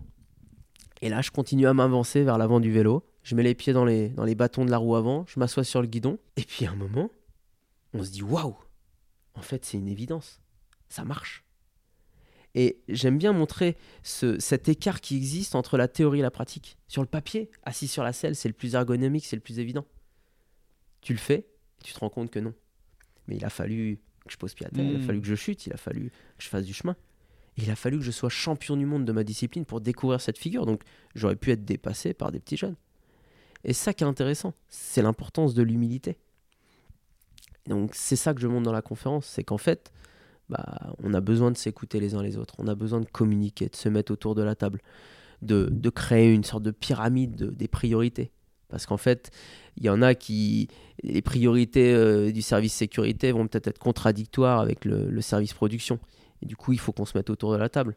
Mais dans cette pyramide, bah, on va privilégier un aspect sur l'autre. On va dire non, non, il y a beaucoup trop d'accidents en ce moment. Donc la sécurité avant tout. Ou euh, sur, sur un autre sujet, on va se dire bon, bah, tel secteur, ok, vous, euh, on, va revoir vos objectifs parce qu'effectivement, c'est telle autre entité qui doit, qui doit passer à la vitesse supérieure. Et en fait, j'essaie de montrer que si on communique, effectivement, il y a des conflits, mais qui ont aussi potentiellement plein de vertus, qui favorisent la communication, qui favorisent l'émergence d'idées nouvelles, d'innovations, etc. en fait, on avance beaucoup plus vite. ce que je trouve fou, c'est que euh, c'est qu'effectivement, c'est des messages que tu pourrais faire passer euh, sans le vélo, Mais ce que je remarquais dans ta, dans ta dernière conférence, dont si tu m'autorises, je partagerai le lien, si tu m'autorises. J'ai pas le droit. T'as pas le droit, ok, pas de souci. Après, je peux voir avec certains clients s'ils peuvent me donner le droit. Et donc là, ce sera tout à fait possible. Ok, donc pas ce coup-ci, on verra. Euh, mais j'ai trouvé que euh, qu'il y avait un avant et un après le moment où tu amenais le vélo. Ah bah il, y avait, il y a un peu ce côté euh, où le vélo, c'est vraiment le icebreaker. Quoi. Complètement. Et de, et de, la même manière que, que, que, le vélo te permettait de rentrer plus facilement chez les gens, on sent que quand tu es, es, sur tes deux pieds, euh, les gens se disent bon bah ok euh, qu'est-ce qu'il fait? Euh, il y a même peut-être un petit peu où ils se disent qui c'est ce guignol quoi parce qu'on ne connaît pas ou tu vois enfin voilà et qu'à partir du moment où ils te voient sur le vélo ils font ok d'accord donc là on a, on a compris qu'il y a quand même vraiment quelque chose d'unique et ce que je trouve intéressant c'est ce, ces messages que tu fais passer que tu pourrais très bien faire passer sans le vélo mais j'ai l'impression qu'ils passent quand même beaucoup mieux avec le vélo c'est mon point de vue. Complètement. Pour moi, le vélo, il transforme toute l'expérience. C'est-à-dire qu'au début, je suis un invité mystère. Pendant les 3-4 premières minutes, tout le monde se dit Mais où est-ce qu'on va aller? Je comprends pas. C'est perturbant. Et c'est volontaire. Le but, c'est que, justement, je, la, personne s'ouvre et se dise Bon, s'il est là, peut-être que peut-être qu'on va quand même apprendre des petites choses. Et puis après, le vélo arrive il y a quelque chose. Et puis quand je monte dessus, là, il y a une tension, il y a quelque chose.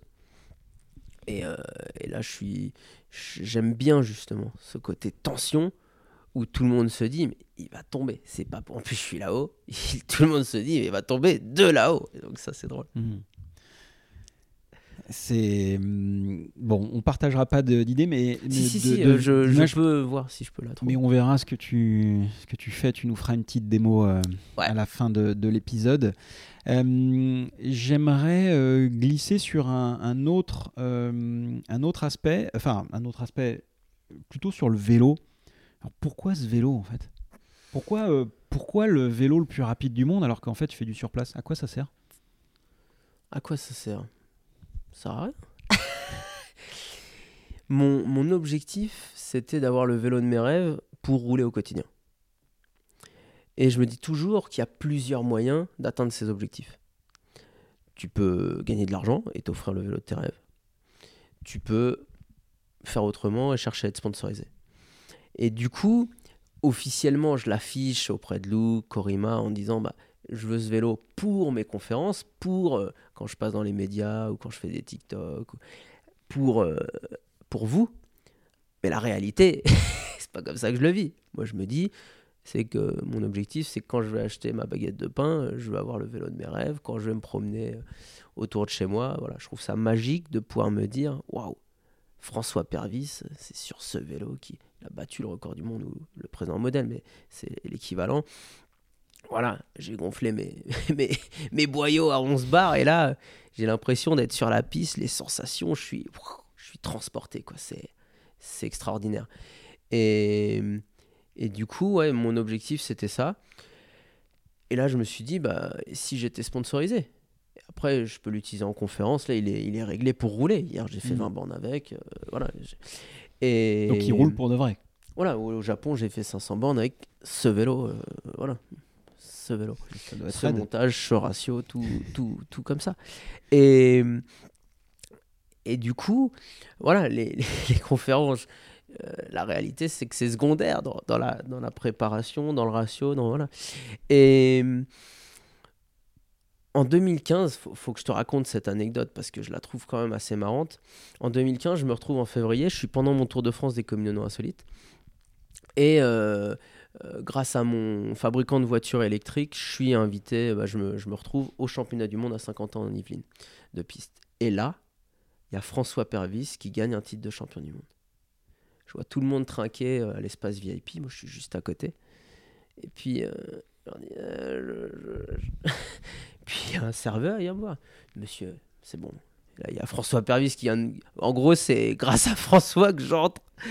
J'entre, grâce à sa victoire, j'entre dans l'espace VIP. Je trinque. Puis là, il y a un monsieur qui me reconnaît. Tu fais du surplace? Didier Glaise, je suis le président du Sorès Vélo Club. Eh ben, je viens de partager ton passage sur France 3 euh, sur ma page Facebook. J'étais au fou euh, de deux ou trois semaines avant euh, en Bretagne. Je suis passé sur France 3 Région, puis relayé sur France 3 National. Il relaye ça sur Facebook, et du coup, il me reconnaît. On trinque, hop, bravo François, machin. Et puis là, il me dit, qu'est-ce que je pourrais t'aider à faire? Qu'est-ce que... Je dis, bah, mon rêve, c'est de rouler en look j'aimerais avoir un, L96. Et elle me dit, bah, ça tombe bien, ils ont un stand. C'est la seule marque qui a, une stand, qui un stand. viens, je t'emmène. Hop, on passe tous les trucs de sécurité euh, grâce à lui. Sur la route, c'est quand même assez amusant. On croise un certain Daniel Ball. Bonjour, je te présente Daniel Ball. Bonjour. Qu'est-ce que. Ah, je, suis euh, dirigeant d'une grande banque française. Ah ouais? Laquelle? Moi, je lui demande naïvement. Elle me dit le Crédit Mutuel. Je dis Ah Vous pouvez pas sponsoriser Quoi? Je peux pas vous sponsoriser? Euh, Comment ça? Je dis Bah oui, euh, mes deux parents ont fait euh, leur carrière au Crédit Mutuel, du coup, vous sponsorisez pas les enfants de collaborateurs. Envoyez-moi. Envoyez-moi. Je sais pas si j'ai le droit de dire ça. Envoyez-moi un email. Et là, je, je, lui ai écrit. Et en fait, c'est passé par son, son directeur de région, Monsieur Babel. Et ils m'ont sponsorisé pour partir en Australie euh, deux mois plus tard. Et donc là, j'ai gagné mon, titre de champion du monde. Ils m'ont sponsorisé pour aller au Canada en, 2017, pour aller en, en Indonésie et, battre le record du monde d'endurance euh, en 2019. Donc en fait, ça a été un partenaire extraordinaire pour moi. Et euh, grâce, à, voilà, grâce à quelques foulées à Saint-Quentin, on arrive devant le stand de Look. Et puis là, je fais une photo, machin. Je prends les coordonnées de, du responsable sponsoring, Raphaël Jeune. Et puis je l'appelle, euh, je l'appelle au mois de juin. Je dis voilà, moi mon rêve c'est le L96. Puis là il me dit euh, mollo mollo, hein, champion de surplace, euh, voilà, ça va pas très loin. Il me dit bon, rappel, là il y a le Tour de France, je prépare ça, donc j'ai oh, pas de temps à te consacrer, mais rappelle-moi en septembre, mais voilà, rêve pas trop. Et là, j'arrive sur le Tour de France et je vais distribuer des cartes de visite partout autour du village départ. Le, tout l'espace euh, euh, fermé en fait VIP et je dis aux gens si tu croises le producteur de France Télévisions tu donnes ma carte de visite et tu dis que je fais des striptease à vélo qui m'appelle des striptease à vélo. Voilà. Et là je sais pas peut-être cinq jours après il m'appelle oui, bonjour, euh, bonjour monsieur. Euh, il va falloir arrêter de distribuer des cartes de visite parce que là, c'est la troisième qu'on me donne. Il euh, n'y a pas de striptease sur France Télévisions, donc arrêtez. Et là, qu'est-ce que je lui dis? Il dit non, monsieur, on s'est mal compris. En fait, je suis, en tenue de vélo dessous. Et, et, du coup, je retire mon jean sur le vélo. voilà, c'est unique au monde. Et le mec, il me dit Bah, Ouais, ok, euh, je prends rendez-vous avec Laurent Luyat et Cyril Ferraud, et puis derrière le camping-car, vous pouvez leur faire une démo. Euh, vous êtes là dans les Pyrénées euh, tel jour? J'ai ok, ok. Hop, je suis là derrière le camping-car, c'est trop drôle, je fais le show. Puis ils disent Ah ouais, ouais, excellent, excellent. T'es là le, le 20 juillet à Gap, c'est bon? Ah ouais, on a un trou. Ah ouais, ouais, ouais. Et je me retrouve en live sur France Télévisions, France 3, devant plus d'un million de téléspectateurs. Je fais les striptease en moins de deux minutes. C'est le challenge. J'ai deux minutes, un chrono, et puis on voit. Je retire la, chemise, les chaussures, les chaussettes, le jean. Et là, waouh! c'est trop marrant. Et euh, moi, je m'éclate. Et du coup, il fait ma pub, il dit que je dors chez l'habitant. Du coup, je vais dormir chez l'habitant euh, à Gap. Voilà, je continue mon tour de France. Euh, et, du coup, je fais la pub pour mes réseaux sociaux. Euh, voilà, ça fait monter le, truc. Euh, je gagne des centaines et milliers de fois. J'ai énormément de followers par rapport à mon stade de l'époque. Et puis, voilà, ça, ça grandit comme ça. Et puis arrive septembre. Oui, Raphaël, c'est Clément. Alors, du coup, le vélo. Et là, il sait que je suis passé à la télé. Il en a entendu parler. Et en fait, c'est parti. Je reçois en novembre le L96, le vélo du record du monde de vitesse de, François Pervis.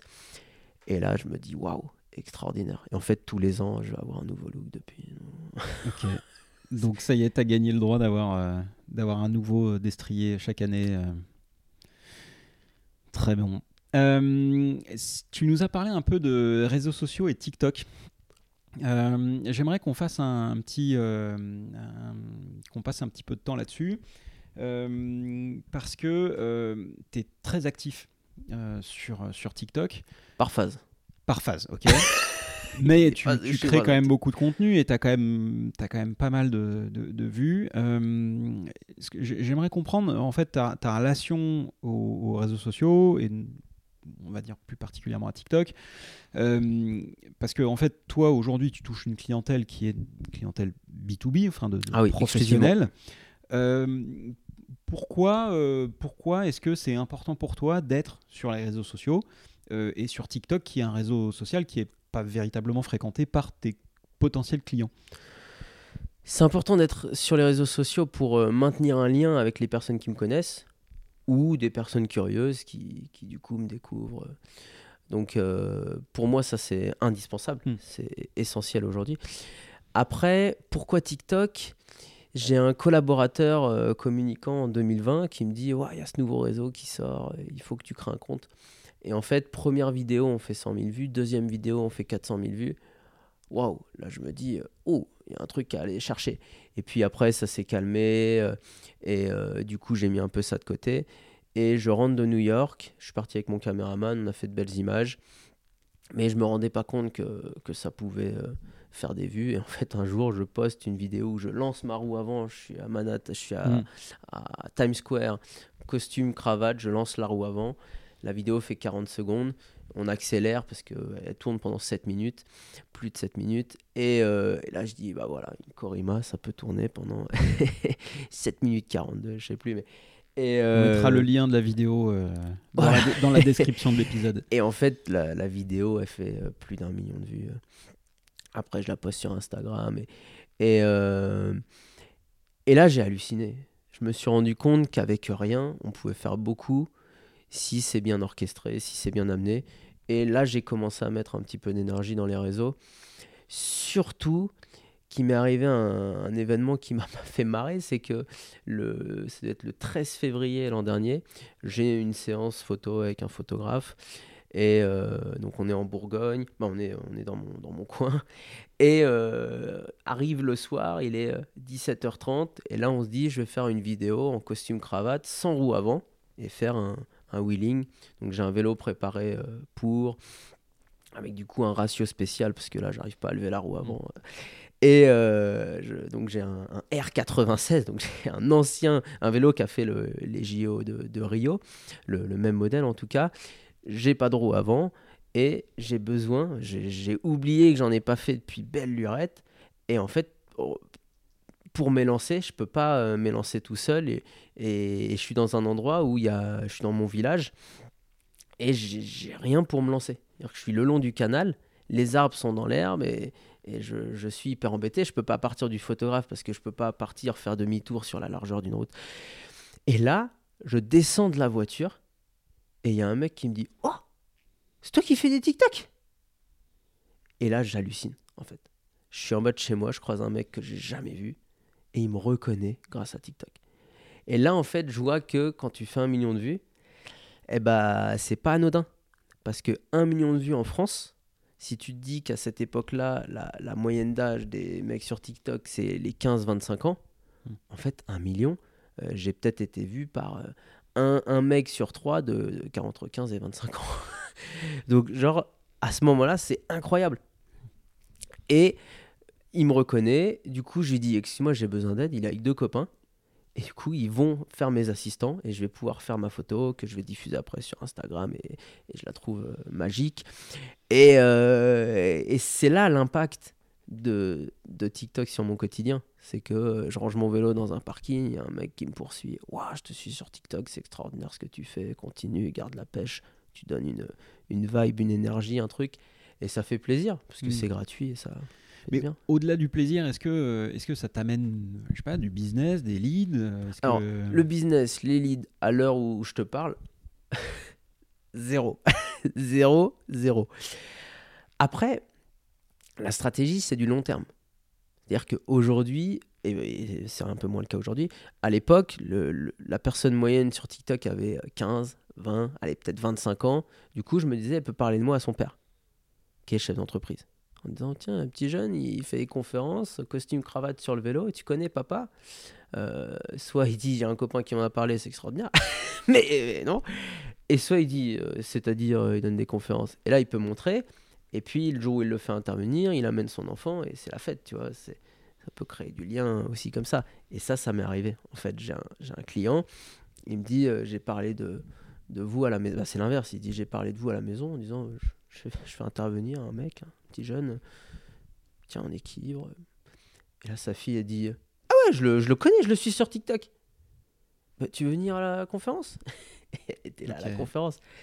Et donc là, c'est intéressant. Hmm. C'est que je pense que ce papa-là, ça lui faisait hyper plaisir d'avoir sa fille qui vienne. Et je pense que si elle m'avait pas vu sur TikTok, elle serait jamais venue. Donc euh, ça peut créer du lien. Voilà. Et euh, est-ce que euh, dans, dans, la masse des gens qui, qui te, suivent, qui, qui, voient tes vidéos, j'imagine tu as du bon et tu as du moins bon. Euh, même potentiellement, tu as quoi? Tu as des haters ou tu as, des ah gens bah qui critiquent fais, euh, du, fais, du, surplace avec le vélo le plus rapide du monde, hmm. tu vas voir que tu vas en avoir du haters. Et moi j'adore les haters. C'est quoi les commentaires justement? Qu'est-ce qu'ils te disent euh, ces gens-là Bah quoi ça sert? Prête-moi ton vélo s'il te plaît. Moi j'ai une manche, j'ai une manche de piste. Moi j'ai prête-moi ton vélo. Oh ou t'as pas honte? J'ai pas honte. je, je, réalise mon rêve, je m'amuse à à faire du surplace avec ce vélo, mais euh, la réalité, j'ai pas le droit de le dire, mais ça m'arrive de rouler avec. Bah, euh, je, je vois pas le, problème. Si tu veux ce vélo, euh, organise-toi, discute avec Luke, avec Koriba, fais des choses et sors du lot et apparaît dans les médias, monte, un, monte une chaîne, monte et puis, puis tu verras que ça fonctionnera. Et, toi, tu arrives à te. Te comment tu arrives à prendre de la distance justement par rapport à ça? Toi qui crées beaucoup de contenu, alors régulièrement ou pas, mais en tout cas, tu crées beaucoup, euh, pour justement garder la distance et pas te faire euh, happer, consommer par, euh, la consommation justement de contenu toi-même? Euh, c'est un peu lié à l'histoire de timidité dont je parlais tout à l'heure. En fait, tu te rends compte quand tu es timide. Bah, j'ai eu la chance d'avoir un déclic où je me suis rendu compte que ma timidité ou ma, le, fait en public de pas être à l'aise, c'était une construction mentale. Et donc le jour où je me suis dit, c'est pas grave, c'est pas grave, je peux, je peux prendre la parole en public et que personne ne se moque, même si j'ai l'impression qu'on se moque de, moi, peut-être que personne ne se moque de moi. Et eh ben TikTok c'est pareil le mec, j'ai l'impression qu'il m'en veut, j'ai l'impression qu'il m'attaque. Alors que si demain il me croise dans la rue, ça se passera complètement différemment. C'est ça qui est magique. Donc le haters, il est seul derrière son téléphone. Il peut raconter ce qu'il veut. Au contraire, moi j'en veux des haters, je veux des commentaires de, rageux, de personnes qui, qui, qui s'indignent, qui sont pas contentes, qui, c'est comme ça que marchent les algorithmes en fait. Donc, j'ai envie de dire, plus je serai provoquant, et mieux ça marchera. Donc, donc j'essaie d'être euh, moi-même et juste, parce que le but, c'est pas de faire n'importe quoi. Hmm. Je sais que si par exemple, une fois j'ai dit une connerie sur Elon Musk, bah, la vidéo, elle a fait 500 000 vues. Parce que justement, les mecs me corrigent. Donc ça c'est cool. Bah, du coup, quand après je me suis inspiré de cette idée sur LinkedIn, là j'ai dit la vraie chose parce que j'ai fait cette erreur. Bon, je retire pas les vidéos, donc, euh, voilà. Mais euh, euh, c'est comme ça les réseaux. Si tu dis une connerie, ça marche mieux que si tu dis quelque chose de vrai. Donc moi j'essaie tout le temps de dire ce que je pense. Là, bah, voilà, je, je, dis tout le temps ce que je pense, la vérité pour moi, etc. Et euh, bah, de temps en temps, ça froisse. Et moi, je dis tant mieux. Est-ce que tu penses que le, le, costume euh, joue un rôle justement dans, dans, cette perception, dans le fait que les gens puissent te reconnaître, euh, t'apprécier ou pas? Est-ce que tu penses que le costume est un élément constitutif de ton personnage? Totalement. Totalement. Je suis le mec qui fait du vélo en costard. Il n'y en a qu'un. Donc, euh, moi, je trouve ça génial. et voilà. Le but, c'est de casser les codes, c'est de surprendre. Et ce que j'adore, là, j'ai fait une table ronde l'année dernière. On est quatre à entrer sur scène. Donc on appelle maintenant euh, un vainqueur des 24 heures du Mans euh, moto, voilà, Freddy. On appelle Clément Leroy. Hop, on arrive tous ensemble. Et puis les mecs ils se disent mais il y a un vélo là sur scène, il est pour qui? Et il y a une personne qui m'a dit alors s'il y avait une personne pour qui il n'était pas pas là le vélo, c'était vous. Et c'est ça que j'adore. Puis moi je me dirige vers le vélo, je le prends. Les mecs ils disent mais il y a un problème. Non, non, il n'y a pas de problème. Et voilà. J'ai l'impression que c'est le moment où on arrive euh, à une, promesse que tu m'as faite, qui est de voir un petit peu ce que ça donne en vrai. Ça te dit de nous faire une petite démo? Avec grand plaisir. J'aimerais que tu nous montres ce que c'est, euh, enfin qu'est-ce qui se passe pendant les, les championnats du monde d'équilibre. Euh, puisque en fait, comme tu as déjà établi un record qui est de 24 heures et 26 secondes. J'ai juste Exactement. 24 heures 26 secondes. Euh, il faut que tu nous expliques quelles sont les, les, règles, parce que sinon ça dure euh, indéfiniment, mais ça dure 24 heures. Euh, donc j'aimerais que tu nous montres. mais là, je viens de me rendre compte qu'en fait, j'ai parlé du record, mais on n'en a pas parlé. Est-ce que tu peux, aller nous faire un petit topo quand même sur le record? Parce que je, ne peux pas avancer sans, sans, que tu nous en dises. Donc 24 h 26 secondes euh, sur un vélo. Euh, déjà, comment tu as fait ça Et Évidemment, j'ai des questions sur euh, la logistique. Le fait que, ben, en gros, enfin, comment tu te nourris On est des humains, on a des besoins, enfin, tu vois. donc, enfin, comment tu gères ça? Comment, comment ça se passe un record du monde pendant 24 heures? Et désolé euh, pour vous qui nous écoutez, euh, je vous ai vendu la, démo tout de suite. Euh, et, voilà, je me suis rappelé qu'il fallait que je pose la question à Clément, donc voilà, désolé pour ça. Ce que j'aime bien montrer dans mes conférences, c'est qu'en fait, ce record, il semble juste inutile. Je te dis, tenir 24 heures sur un vélo, à quoi ça sert? Il y en a qui ont commenté d'ailleurs, que ce soit sur les articles de presse ou sur les réseaux, et t'as pas d'autre chose à faire plus utile de ton temps, franchement. Et ce que je trouve extraordinaire, c'est quand tu te lances dans un projet inutile. Tu te lances dans un. rarement, il y, a des personnes qui me disent je me lance dans un projet inutile. Puisque même moi, en fait, quand je dis ça, en fait, pour moi, il a plein de sens, le, record ou le, la, performance. Et ce qui est intéressant, c'est qu'en fait, peu importe les projets dans lesquels on se lance, et ça rejoint une idée que je disais tout à l'heure, on apprend plein de choses. Pas forcément sur l'axe qu'on désirait, mais on peut apprendre sur d'autres axes. Et ça, c'est la même chose dans, notre entreprise. Quand on va nous, donner une mission, on dit hey, eh, j'ai pas été recruté pour ça. Eh ben en fait, on peut apprendre beaucoup plus justement quand on sort de, de, ce qui était prévu, de, ce qu'on désirait. Et en fait, là, on est, on est attentif différemment. On va fréquenter d'autres personnes. On va aborder d'autres connaissances, d'autres compétences. Et là, waouh Là, on devient plus polyvalent, on grandit. Et mes records de l'inutile, mes performances qui sur le papier servent à rien, moi ce que j'adore, c'est qu'en fait elles m'apprennent sur d'autres plans. Et ce record de 24 heures, il m'a fait prendre conscience combien notre corps est une machine en fait. Et que suivant ce que tu lui donnes comme carburant, bah derrière il va pas donner les mêmes résultats. Donc ce qu'on va boire, ce qu'on va manger, notre sommeil, eh bien ça va jouer, mais peut-être plus que ce que je pensais. Et ça, ça m'a, ça, ça m'a interpellé. Et puis, je pensais que notre énergie, elle était relativement linéaire. Tu as de l'énergie, tu montes sur le vélo, tu veux tenir 24 heures, ok. Et puis, ton énergie a diminué, a diminué. À un moment, blackout, c'est fini. Tu poses le pied à terre, on regarde le chrono. Pas du tout. Notre énergie, elle est cyclique. Et là, dans le record, c'était génial. Je monte sur le vélo, mon énergie monte. Waouh, je vois mon équipe, les, les, les, personnes, les témoins du Guinness, le public. Waouh, ça me booste. Et puis, il y a eu des, des moments un petit peu délicats et, et ça repart. Parfois, tu n'as même pas mangé, tu n'as même pas bu.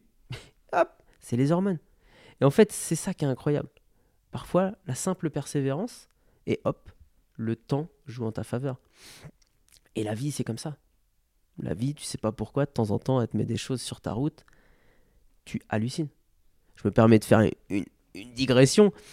J'arrive à, à New York en 2022 les championnats du monde commencent le lendemain.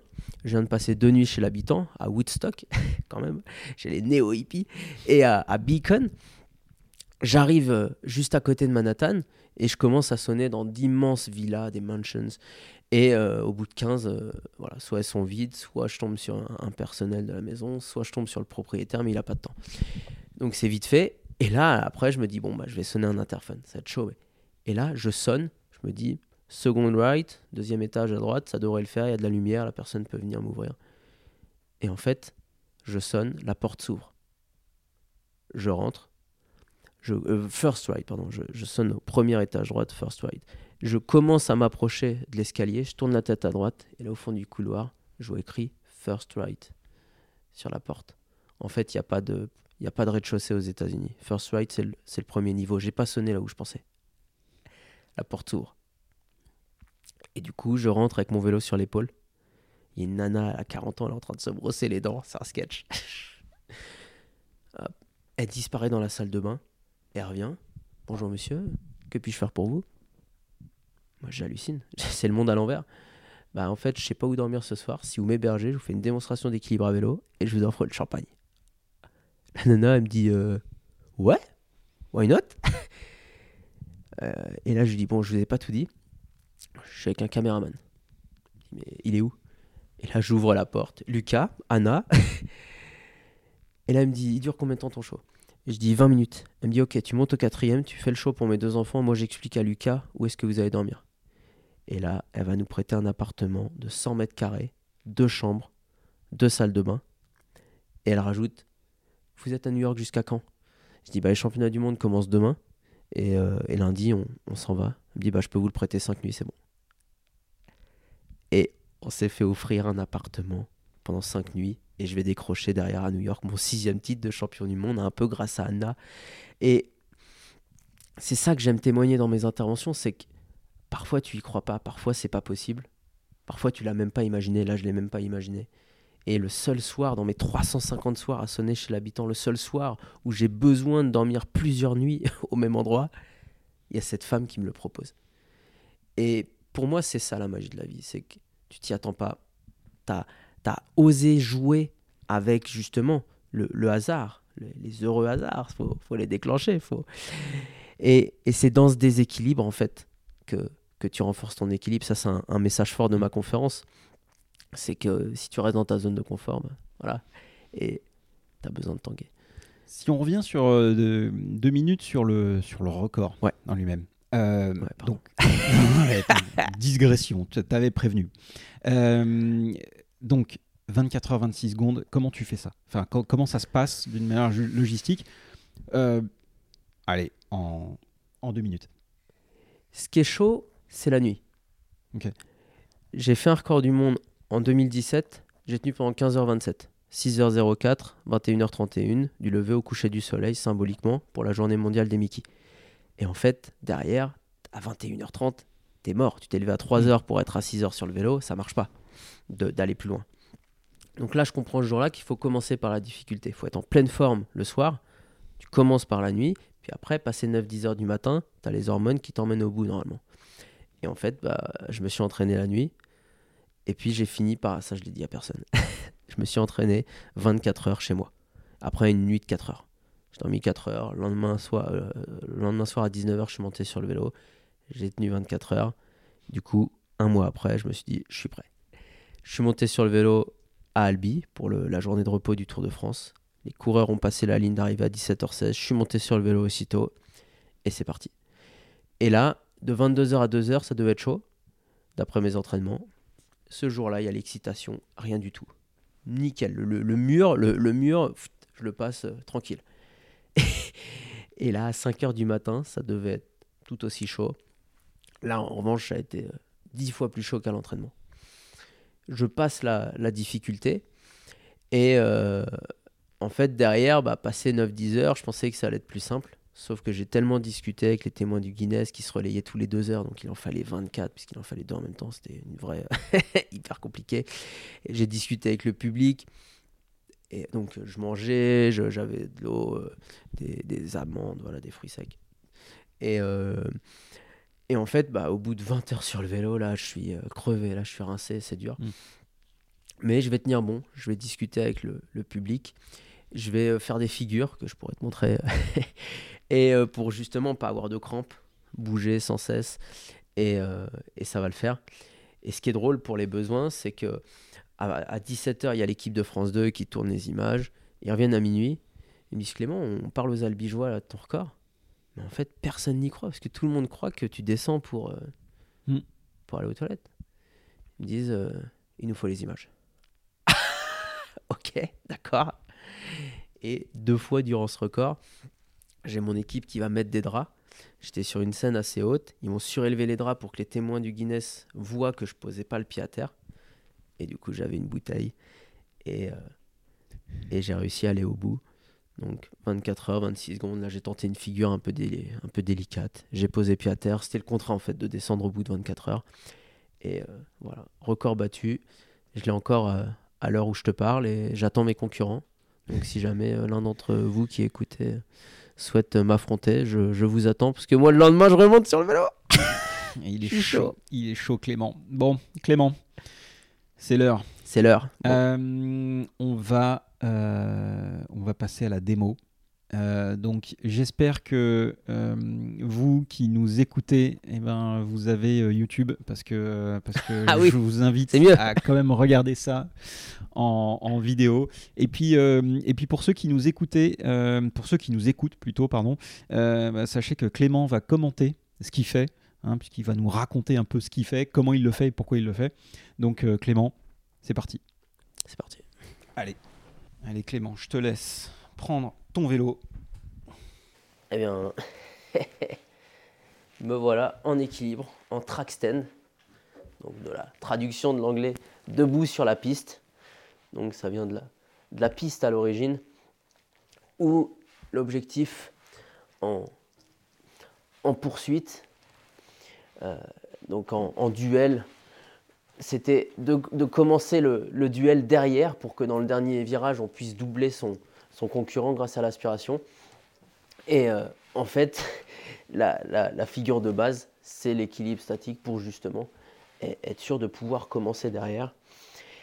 Et euh, les coursiers à vélo à New York ont commencé à utiliser ce même type de vélo, comme j'expliquais tout à l'heure. Et, et, donc, naturellement, apprennent cette figure. C'est un peu là le B à bas du coursier à vélo. Donc au championnat du monde, on est tous sur le vélo comme ça. Et au bout de deux minutes, on va nous demander, par exemple, comme en 2013, de retirer le casque de coursier, le sac à dos de coursier et le t-shirt. Alors le t-shirt, c'est chaud, il faut lâcher les mains et fermer les yeux au niveau de la tête. Et au bout de cinq minutes, là, ils nous ont dit, il faut retirer les deux mains. Donc il faut savoir qu'on était une centaine au départ de l'épreuve et plus qu'une trentaine à ce stade de la compétition. Et au bout de six minutes, il nous demande quasiment l'impossible. Il nous demande d'ôter un pied. Et donc, c'est ce que je disais, grâce à l'accident, je vais apprendre à tenir avec la, jambe gauche tendue. Et pour que vous voyez bien, je peux aussi le faire avec la jambe droite. Donc, jambe gauche, ça donne ça. Et jambe droite, si on voit mieux, voilà, je vais tenir en fait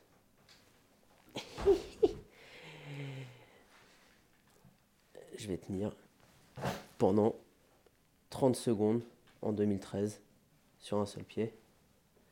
Et c'est cette figure qui va me permettre de devenir champion du monde d'équilibre statique. voilà. Du coup, euh, après, j'ai commencé à travailler d'autres figures. Donc ça, c'est un peu le, les, figures type et euh, après, moi, j'aime bien tourner sur, euh, sur le vélo. Et euh, par exemple, je peux venir m'asseoir, comme je le disais, sur le guidon. Les pieds dans la roue avant, en version rapide. Ça donne ça. voilà. Et c'est ça qui est marrant, c'est que ça paraît très abstrait. Peut-être que tout à l'heure, vous, avez cherché à vous projeter et, vous ne compreniez pas forcément. Et puis quand on le voit, on se dit Ah ouais, ah ouais en fait, c'est beaucoup plus simple. Je suis comme dans un siège. Et ça qui est intéressant, c'est l'importance dans notre quotidien de tester les choses. Parce qu'il peut y avoir cet écart entre la théorie et la pratique, et donc on a besoin de, se rendre compte vraiment. Et euh, parfois, on découvre justement qu'il y a de très très belles surprises. Et durant ce record, eh bien, sans cesse, pour pas avoir mal, pour pas avoir de, crampes, je tendais une jambe puis l'autre. Alors ça, je le faisais pas, mais je peux aussi retirer les deux jambes. Et puis surtout, j'avais besoin chaque heure de mettre mon poids sur les pédales. Et donc, une seule solution, il fallait que je me mette face au vélo pour mettre mon poids euh, jambes tendues sur les. Pardon, pas sur les pédales, sur mes, sur mes pieds. Et donc, action. Toutes les heures, je venais passer 2-3 minutes comme ça. J'avais un carré de 10 cm sur 10 cm à la roue arrière. Donc c'était bien chaud, fallait pas que j'en sorte. Et voilà, je me mettais comme ça. Alors je lâchais pas les mains, mais c'est pour vous. Et voilà, je, me reposais les jambes comme ça. Et puis après, je, revenais en, en position. Et pour vous, je vais revenir en position en faisant le tour.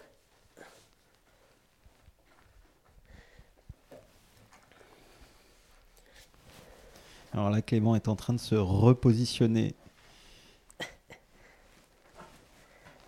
Il ah, faut vraiment que vous voyez les images. Hein. et voilà.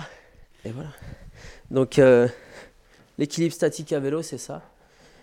Et j'aime bien dire que depuis que je fais du surplace, j'ai jamais autant avancé. Et en fait, l'important, c'est justement parfois de, de, ralentir pour se recentrer sur l'essentiel, sur ce qui nous fait vraiment avancer dans la vie. Parce que je suis souvent surpris que ce qui me fait le plus avancer, c'est pas forcément ce que j'avais imaginé.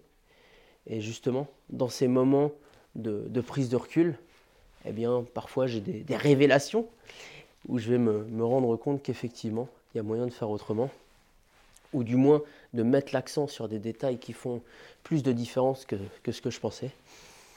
Et, et voilà. Donc maintenant, à vous de jouer. Et j'aimerais terminer par une phrase que je dois à un Norvégien.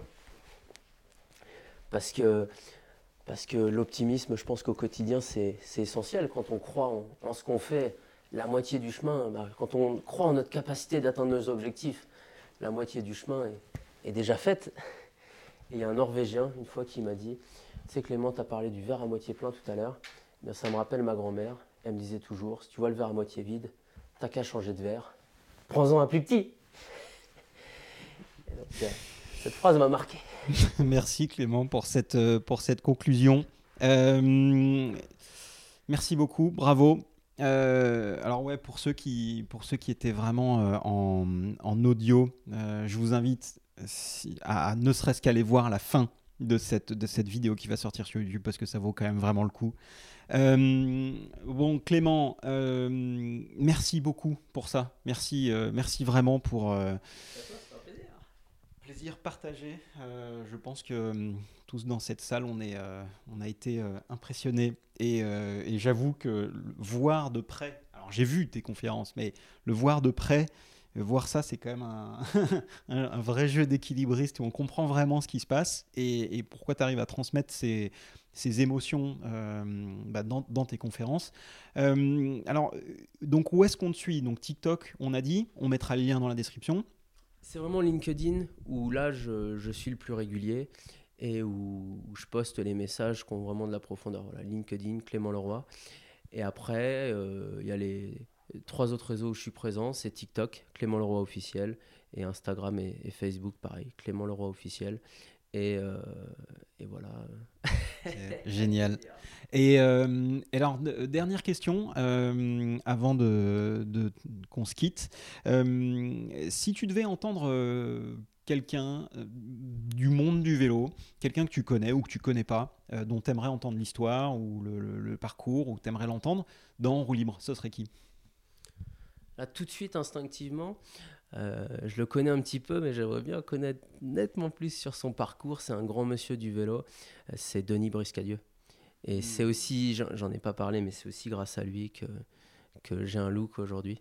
Donc euh, c'est lui qui m'a mis en relation avec Raphaël Jeune, et donc mon, mon partenaire. et Denis, j'ai travaillé pour lui euh, sur- en, en plein d'occasions depuis euh, 2004 2014. Je l'ai rencontré dès mon premier tour d'Europe.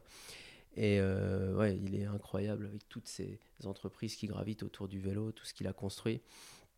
Et à chaque fois que j'échange avec lui, ouais, il y, a- il y a quelque chose de particulier. Donc euh, j'aime- j'aimerais bien en savoir plus sur, sur son parcours. Euh, et puis, je dirais Pierre-Jean Martin, le, le fi- l'un des fils des fondateurs de, de Corima, qui est aujourd'hui directeur de l'innovation chez Look, puisque Corima a été racheté par Look en 2017. Et, euh, il- et du coup, le P24 que j'attends, euh, a- il, a, il a contribué à, à sa naissance. Et ouais, je pense que ça pourrait être hyper intéressant. Euh, très intéressant parce que je discutais avec Eric Van Averbeck euh, que j'ai tout à l'heure au téléphone et qui me disait Est-ce que tu as les gens de chez Look euh, dans ta liste? Euh, Eh ben, Federico Musi est exactement le propriétaire euh, ouais, patron euh, de Look et, euh, et donc Denis Briscadieu qui évidemment est sur la liste et donc que j'espère avoir dans Roue Libre très bientôt. Merci beaucoup Clément. Merci Antoine. Merci beaucoup et euh, merci à vous de nous avoir euh, écoutés et, et regardés aussi. Et si vous avez aimé euh, ce contenu euh, dans Rouli, bah, vous n'hésitez surtout pas à nous le faire savoir à Clément et à moi euh, parce que bah, ça nous aide et ça nous encourage beaucoup. Et, euh, et en tout cas, en ce qui me concerne, je, je me délecte et je prends beaucoup de plaisir à lire vos commentaires euh, constructifs, euh, parfois critiques, mais, mais j'en ai besoin aussi. Et en tout cas, merci beaucoup pour bah, votre écoute, vos vues et votre soutien. Et on vous dit bah, à très bientôt. À très bientôt. Merci d'avoir écouté cet épisode d'En roue libre. J'espère qu'il a répondu à vos attentes et que vous en avez retenu quelque chose d'intéressant. Si c'est le cas, sachez que vous pouvez m'aider à le développer avec un tout petit rien et que pratiquement personne ne fait. Il vous suffit de me laisser un avis avec une note 5 étoiles sur votre plateforme d'écoute préférée et partager cet épisode à un ami. Non seulement ça m'envoie du bonheur, mais en plus vous permettez à d'autres de découvrir le podcast. Et vous n'imaginez pas à quel point l'univers vous en sera reconnaissant. Enfin, si vous lancez un projet et que vous avez besoin de vous faire accompagner, pensez à faire appel à Line, l'agence conseil 360 spécialisée dans le cycle. Avec Line, on vous guide et on vous accompagne dans tous vos projets vélo pour vous donner toutes les chances de réussir. Pour en discuter, rendez-vous sur agenceline.fr. a g e n c e l i n e.fr. Je suis Antoine Taillefer et vous avez écouté En roue libre, le podcast qui affûte votre connaissance du monde du vélo. Et si c'est pas déjà le cas, vous pouvez vous remettre à pédaler.